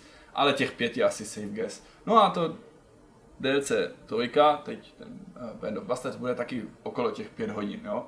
Ale to je prostě, když si vezme, prostě lidi říkali, že je to strašně drahé na to, jak je to krátké. No ale když jdete do kina, tak prostě je to ještě kratší a třeba ještě, dra, eh, ještě kratší, ale ještě dražší. Což nechci s tím porovnat. Chci ale jenom říct, že my se snažíme do těch questů, a to je asi ten, to, to nejvíc, co chci říct, dát prostě nějaký meaningful content, jako že ty questy jsou promyšlené, že jsou komplikované, že to není nějaký nový bezmyslný fetch quest. Můžeme tam nadspat 50 questů, běž sbírat kitky a tím pádem manuálně to nafouknout. To prostě možná hmm. taky problém není, ale my se snažíme do toho dát, vložit úplně nové typy questů Jasně. s tím prostě ptáčkem, že jo, a, aby to teď zase, vata, A teď prostě. zase v tom, v tom, v tom DLC trojka, v tom Band of Bastards bude skupina žoldnéřů. My jsme to řík, ukázali v, eh, v, v, DLC, eh, v tom streamu, ty si už o tom mluvil, že jo, co, co si z toho mhm. vydedukoval. A jenom technicky zvládnout, že tam bude ta skupina těch, těch, těch uh, uh, koněřů, jak se jmenuje, ty lidi na jezdců, jezdců, to jsou oni. Koněři, jezdci, to, to, je prostě, kdo zná KCD a Open World a tak dále, tak prostě to je strašný prostě zásah do té hry a strašně náročné po celý ten tým to naprogramovat. By někdo mohl říct, to děláte složitěji, ale to, to není ten naš, ta naše filozofie. My Jasně. chceme do toho spát fakt zajímavý příběh zajímavé mechaniky, zajímavé nové historie o tom. Tím pádem bych spíš koukal na kvalitu, než na kvantitu. Už je dobrá. To je poselství, který je, myslím, hodno závěru tohoto toho povídání, tohoto rozhovoru. Já ti moc tobě děkuji, že jsi přišel k nám do Vortexu, do Vidcastu, že jsme si s tebou mohli popovídat. Věříme, že i vám se ten rozhovor líbil a snad se brzy zase v případě nějakého videa, třeba rozhovoru, uvidíme. při Třeba začátkem února. Se, se zvedne, Přijdeme si se, pro- Zase se zvedne úroveň Vortexu. Zase Jo, někoho, někoho dobrého. Hele, mně je jasný, že podle tebe by se to nejvíc vedlo, kdyby se to uvádělo v Němčině. Ja. Ale Guten jako- Tag, meine Freunde. Ich bin Tobias und das ist Zdeněk und Jirka. Aber mein Deutsch ist schrecklich. Willkommen bei Prosím tě, na úplným, na úplným takhle konci německým, ještě teda než to přepneme do závěru tohohle toho, Javol. fakt v Německu říkáte ego shooter? Jo. OK. Tak, dobrý, tak eh, tolik eh, k rozhovoru s Tobím a my jdeme na závěr tohohle dílu. Od mého slibu, že se uvidíme znova, uběhly přesně čtyři vteřiny a jsme tady znova, jsme na konci. Jirko, ty si teďka nemluvil. Tenhle ten celý vidcast si vlastně zase tolik nemluvil a proto začneme uh, tuhle tu finální taškařici právě tebou. Uh, co jsi zažil za uplynulý týden stran her a nějaký seriálovo-filmový zábavy, knih? V, knihách ponořený? V knihách jsem úplně ponořený nebyl. Nejčastěji jsem byl ponořený, když pominu Feudal Alloy, k němu jsme už recenzi natočili a ta už je venku v době vydání tohoto toho vidcastu. V době natáčení tohoto vidcastu ještě není venku. Eh, tak jsem byl un, zanořený, usazený v kokpitu virtuálním. Můžu už mluvit o hře Ace Combat, eh, novém dílu, který vychází samozřejmě na konzolích a na, na 1. února taky na PC, na který jsem se jako ohromně těšil, protože ta série je mojí oblíbenou, hraju ji A od prvního to? dílu. A vlastně už teďka můžu říct, že minimálně z toho, co jsem měl možnost vidět, nejsem zklamaný, protože tenhle ten vidcast vyjde v pondělí eh, a embargo padá zítra z našeho pohledu, to je v pátek 18. ledna, kdy hra vychází. Eh, Ještě bych nepředbíhal, nepředjímal tu recenzi, ta přijde někdy z kraje příštího týdne, zatím jsme se s Zdeňkem bavili tak jako nezávazně, že to vypadá na úterý, že my takhle všechno jako hrozně plánujeme, jsme takový jako v Ordnungu teďka. No, Taky. To je v tak skoro v Ordnungu. A moc se mi to líbí. Jako já jsem asi nejvíc nadšený toho, jak se tam snoubí ta moderní technologie. Vůbec poprvé tu hru pohání Unreal Engine novej eh, s tou super tradiční hratelností. Takže nejen, že se ta hra vrátila do toho světa Strange Real, do toho, Hmm. fiktivního univerza, který může z řadě lidí připadat podivný, tím, že jsou jako fiktivní kontinenty, fiktivní vlastně jako planeta, eh, fiktivní státy Hmm. a přitom jsou tam ty skuteční letadla, což musím uznat, že když o tom člověk začne přemýšlet, tak to je jako hodně mega divný, ale je to zároveň způsob, která vysvětlit v uvozovkách, že si co by pilot nakupuješ a odemykáš nový stíhačky, nový zbraně, že chvíli lítáš F-16, pak v FA-18, v MIGu, v Suchoji, v Všechno, Miráži, že prostě všechno. máš k dispozici tenhle ten luxusní výběr letadel, který by ti žádná jako realisticky postavená hra nikdy nemohla nabídnout logicky, protože bojuješ za nějakou stranu, pokud by si nebyl nějaký žoldák. A dokonce mi tam celý ty leta nevadí ani ty futuristické prvky, mm-hmm. které jsou i, musím říct, čím dál divačejší, tím, jak my se i posouváme víc a víc do toho sci-fi, takže to, co bylo třeba ani ne u toho prvního Ace Combatu, Air Combatu, ale u toho druhého, třetího dílu vnímaný jako futurismus, je už skoro dneska určitá současnost nebo blízká budoucnost, ty drony a, a takové věci. Mm-hmm. To už je dneska vlastně ten výchozí setting a ty, ty futurističtější prv, futuristické prvky jsou čím dál divočejší, Mhm. mm. ale třeba mě nadchly, já jsem měl možnost to hrát už na Gamescomu, tu hru, takže jsem jako ne, nevstoupil do ní úplně nepolíbený, ale rozhodně doma si to člověk užije mnohem víc. Neměl jsem ještě možnost otestovat tu, tu, tu funkcionalitu PlayStation VR, na to Mhm. se hodně těším, až si to vezmu domů, na to, to jsem strašně zvědavý, jestli to bude tak, eh, tak pohlcující, protože chci se do toho fakt dostat, protože třeba u i Valkyrie to na mě skoro jako působilo, jak, jako kdybych téměř byl usazený aspoň v nějakém jako křesle, který simuluje hmm. nějaký ty Gčka nebo přetížení, tak jsem zvědavý. Jo, jakože fakt ten mozek docela solidně oblbneš a jak to tohle bude vypadat v, podání toho Unreal Engineu by to mohlo být poměrně hezký. A musím říct, že jestli se mi to bude líbit, tak mě bude hodně mrzet, že ta, ten, pro ten VR není k dispozici multiplayer Hmm. a že v tom VR není k dispozici ta kampaň, že jsou to jenom nějaký izolovaný mise a mám pocit dva nebo tři letouny. Tak jestli to bude dobrý, tak budu fakt naštvaný a budu si přát, aby to, aby to rozšířili, tuhletu. ale ta kampaň super. Je to stejně ukecaný, dlouhý, krásný filmečky, jak jsem si to pamatoval, Aha. zejména ty díly na té PS2 a milu, prostě čtyřku, pětku, i ten nečíslovaný Belkan War, to jsou, Mhm. to jsou mý oblíbený díly. Mimochodem eh, ta, ta, ta, ta pětka, ta je i součástí nějaký té deluxe edice nebo předobjednávkový společně s nějakým letadlama Hmm, a, taky a nemá bonusem, což je super. Mírně vylepšený to má být, Hmm. ještě jsem to neskoušel. To je na, na PlayStationu, na PC, tam dostaneš per, tam dostaneš nějaký to letadlo a na Xboxu tam dostaneš šestku, která vyšla exkluzivně na 360 Ok. v rámci programu zpětní kompatibility. A jsem, jsem zvědavý, nakolik to obstálo v tomto. Takže zase ty animace, vyprávění příběhu, že je to taková ta typická hra od Namka, že když to jo. dneska taková Bandai Namco a ten, ten, že to jako, ne, ne, ne, jako takový těch dob prostě právě toho, těch prvních Ace Combatů nebo, nebo Ridge Racerů, nebo to, že se těšil i na ty filmečky, Jo, protože si věděl, jo. že ty, ty CGI věci, že budou super. No a jestli mi něco teda jako zvlášť dělá radost, tak je to to, že ty výváři fakt nekecali, když říkali, že jsou tam nějaký prvky třeba z toho free-to-play Infinity, jo, něčím se inspirovali i v takovým, v těch jako ne tak populárních prostě posledních dílech, mm-hmm. ale že se hodně snaží, a já bych řekl úspěšně napodobit tu hratelnost čtyřky a pětky, jo, že ten Mhm. mm-hmm. hád, způsob, kterým se to ovládá, dokonce i když ovládáš třeba tu kameru, tak eh, to funguje stejně, jo, jako to, to ovládání té kamery. To, tak fakt takový tyhle nejjemnější niance, který bys řekl, že skoro nepůjde napodobit, když vyměnili technologii, změnila se konzole, hardware úplně jiný, celý to museli znova postavit a ty máš přitom pocit,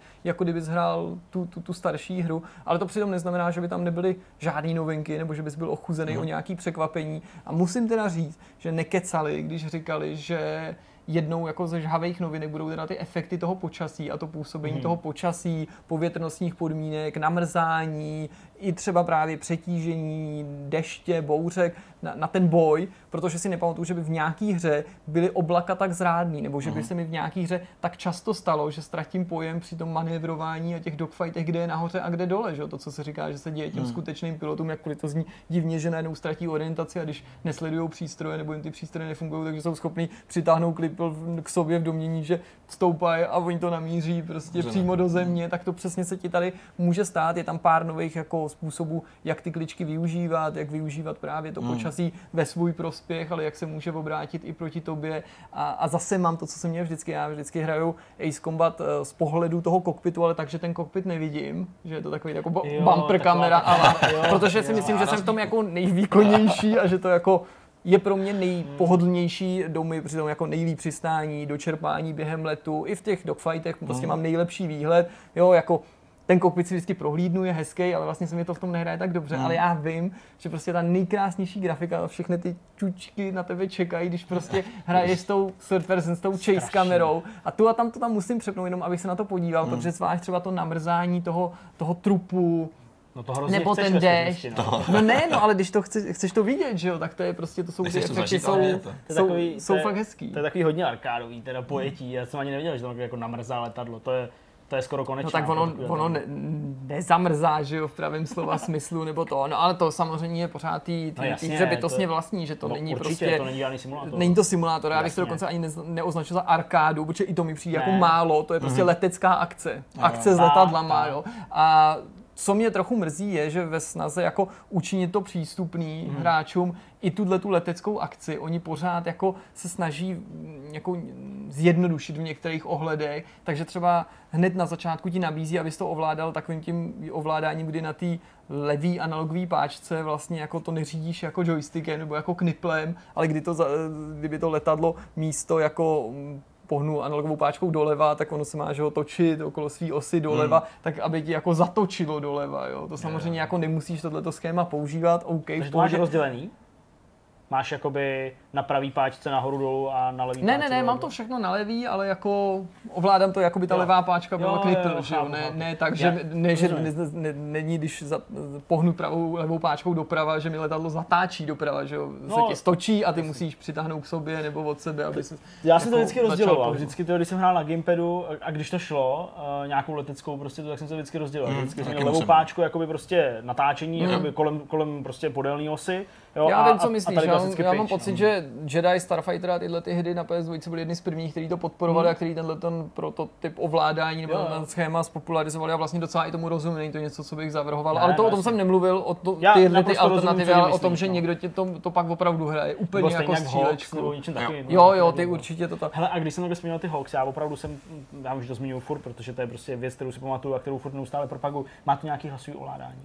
Hlasový ovládání to nemá, ale jinak ta komunikace je stejně dobrá mezi těma pilotama, ačkoliv do ní nemůžeš jako aktivně zasahovat, jako vždycky a opravdu pořád mi přijde, že to je příběhová hra. Jsem i zvědavý, jak se ten příběh bude vyvíjet, mm-hmm. kam se stočí, zajímá mě osudy těch lidí, což jako u letecké akce nebo letecké hry není ale automatický. super, a jsem zvědavý i na ten globální konflikt a líbí se mi, že se rozšiřují dějiny právě toho světa Strange Real, který je jako zajímavý a když to někdo hraje pravidelně, nebo je to vážně pamětník a nemá takový díry v, v té paměti jako já, tak si užije to, že se vrací ty kontinenty a ty země, jo? že do toho konfliktu opakovaně vstupují stejné země, nebo že na té mapě vidí zemi, ve které se pohyboval třeba v jiný té válce, i když třeba teďka není jako jejím aktivním účastníkem. Takže hmm. uh, určitě se na to podíváme, my vlastně plánujeme eh, na pátek stream společně se Zdeňkem, který teda vy jste už možná pravděpodobně viděli, případně pokud vlastně. jste neviděli, Doufám. tak si ho můžete takhle pustit ze záznamu, pokud nám se ho podařilo odvysílat, že to berte jako takovou pozvánku a samozřejmě dojde, dojde na tu recenzi, protože nechci předjímat to hodnocení, ale zatím se mi ta hra vážně moc líbí a jsem rád, protože já jsem si ji přál strašně dlouho, dávno předtím, než byla oznámená, i od toho oznámení čekáme nekonečně dlouho.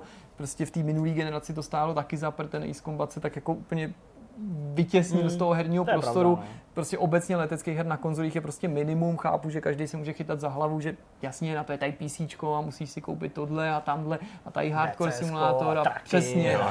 Který mimochodem, a to bych potřeboval, to si nedělám naději, ačkoliv jsem to celý ne, samozřejmě neodem, že by tam jsem našel, kdyby v tom Ace Combatu, v tom Ace Combatu byl nějaký, nějaký ta, nějaká ta Alka, ten Albatros nebo ten Delfín někdy, protože v tom D, D, DCS, jmenuje, tam to je. Delfín, myslím, no. Se dá koupit. No, Al, Delfín nebo Albatros? Ne, al, Já myslím, tam je, no já nevím, upřímně. jo, Delfín. A Já myslím, že tam je Delfín, no, 29. Asi.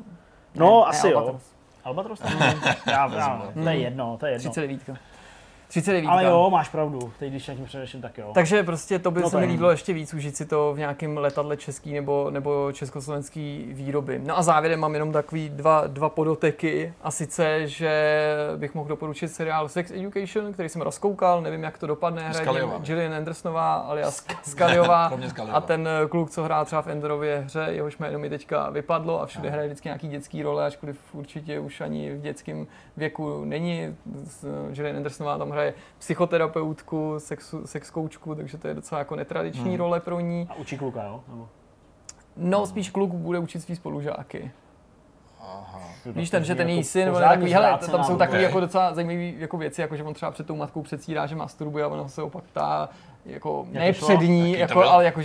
Proč synu jako předstíráš, že masturbuješ a máš tam jako kapesníky od lepidla, tak je to docela takový jako vypečený. Fakt je to docela dost, dost, dost zajímavý. Rád bych, aby se z toho vyklubalo ne přímo to, ale taková jako holčičí variace na Californication, ale Hmm. právě takováhle jako ostřejší, eh, ne nutně o tom stejným, ale jako, že když mi někdo říká, že sex ve městě je něco jako Californication pro holky, tak to ne, ale tohle by mohlo být takový jako Californication pro holky jo, 30 plus, si myslím. No a v souvislosti se seriálem a poslední věc, že mě docela jako rozsekala informace, kterou vlastně pořád zpracovávám, proto se jí tady nechci věnovat důkladněji, že po Discovery Star Trek běží, teďka poběží druhá sezóna a velmi jsem přivítal Za dlouho. informaci, Kdy bude start já mám pocit, že tenhle týden možná dokonce, nebo někdy teď, tenhle týden možná, jestli to není dneska.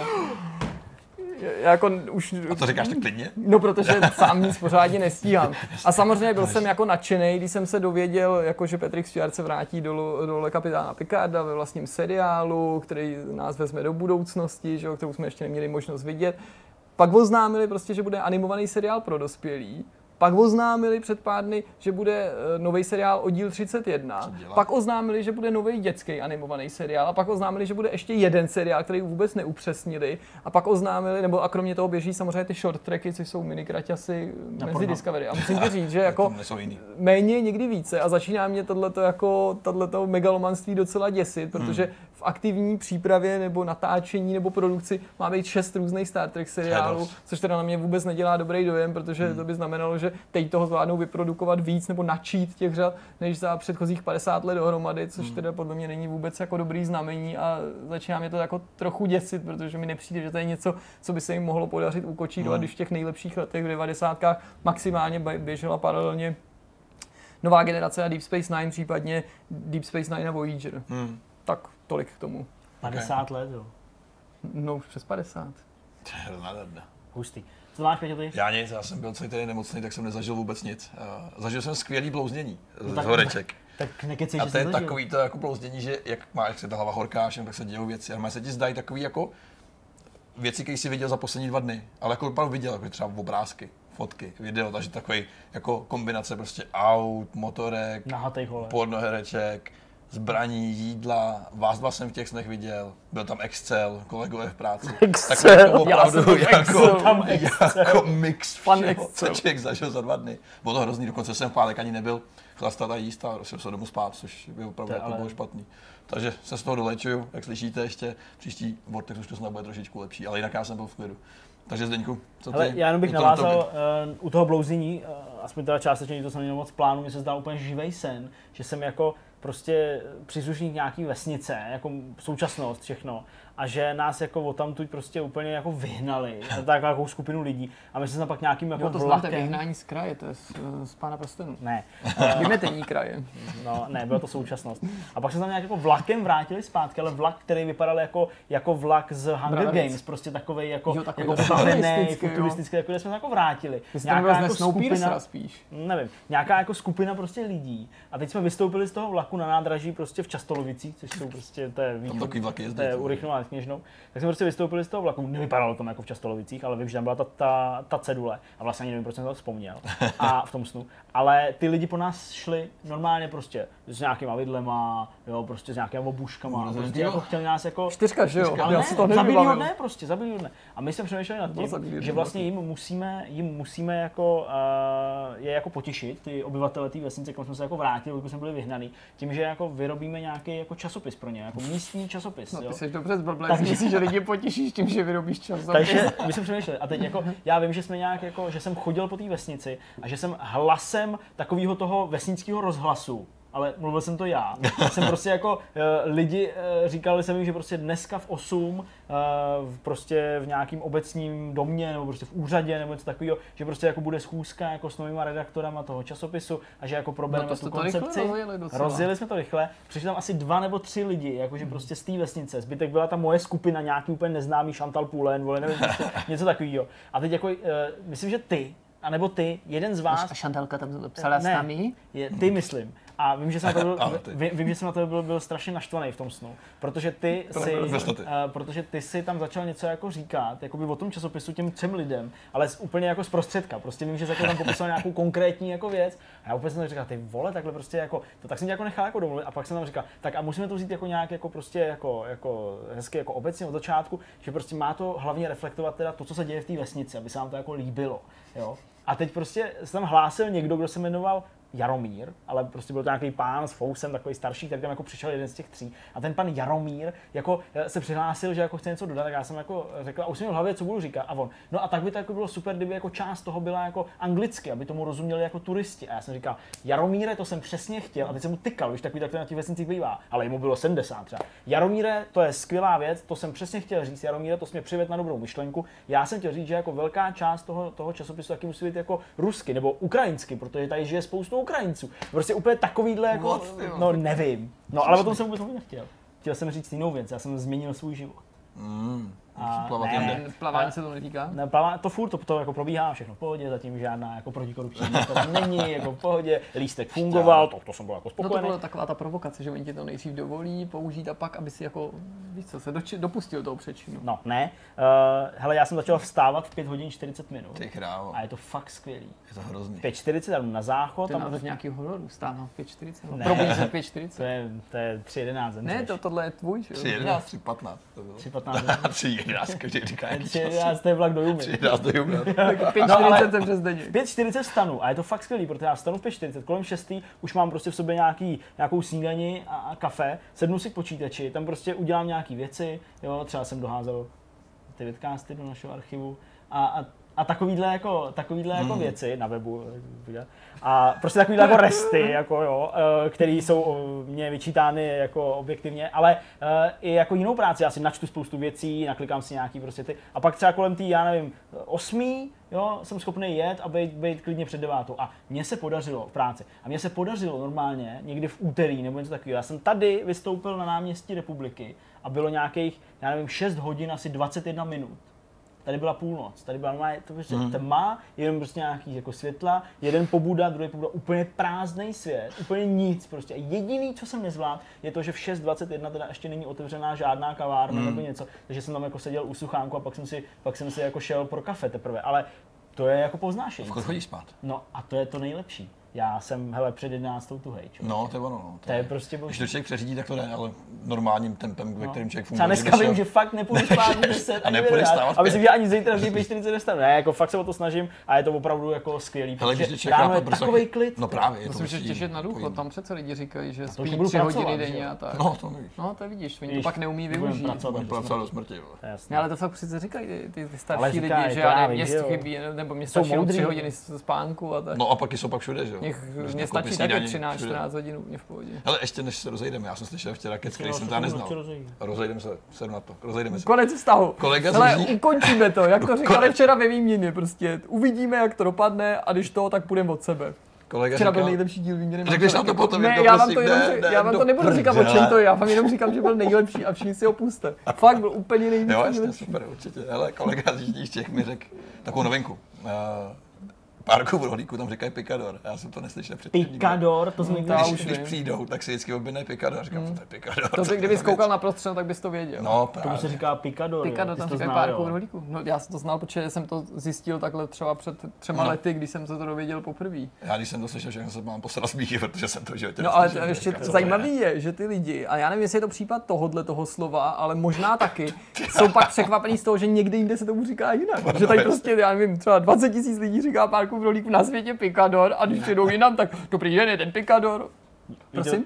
No pikador chci, ne? Nebo, nemáme pikador. Už ho tady vidím nakreslený, ty mi pikador, nebo jak to musí vypadat. A pak je ještě ten člověk rozčílený, že mu nikdo nerozumí, nerozumí nebo jakože, jak tomu můžete říkat páry v rohlíku, prosím tě. Myslím, že, že, že v Plzni se po otevřeným dveřím říká nastavřený.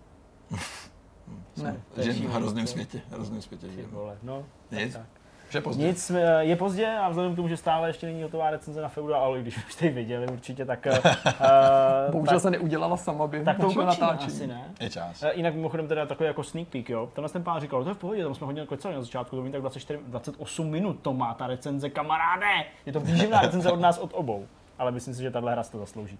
Nic, jsme na konci. 67. to bylo? Sedmý to bylo, sedmý. Sedmý, 67. hostem byl jo? Tobias uh, Stolz Zwilling. Eh, Povídali jsme se tady o všem možným a budeme si zase povídat za týden, Tradičně. tradičně. Tak smějte hezky. Ahoj. Ahoj. Čau.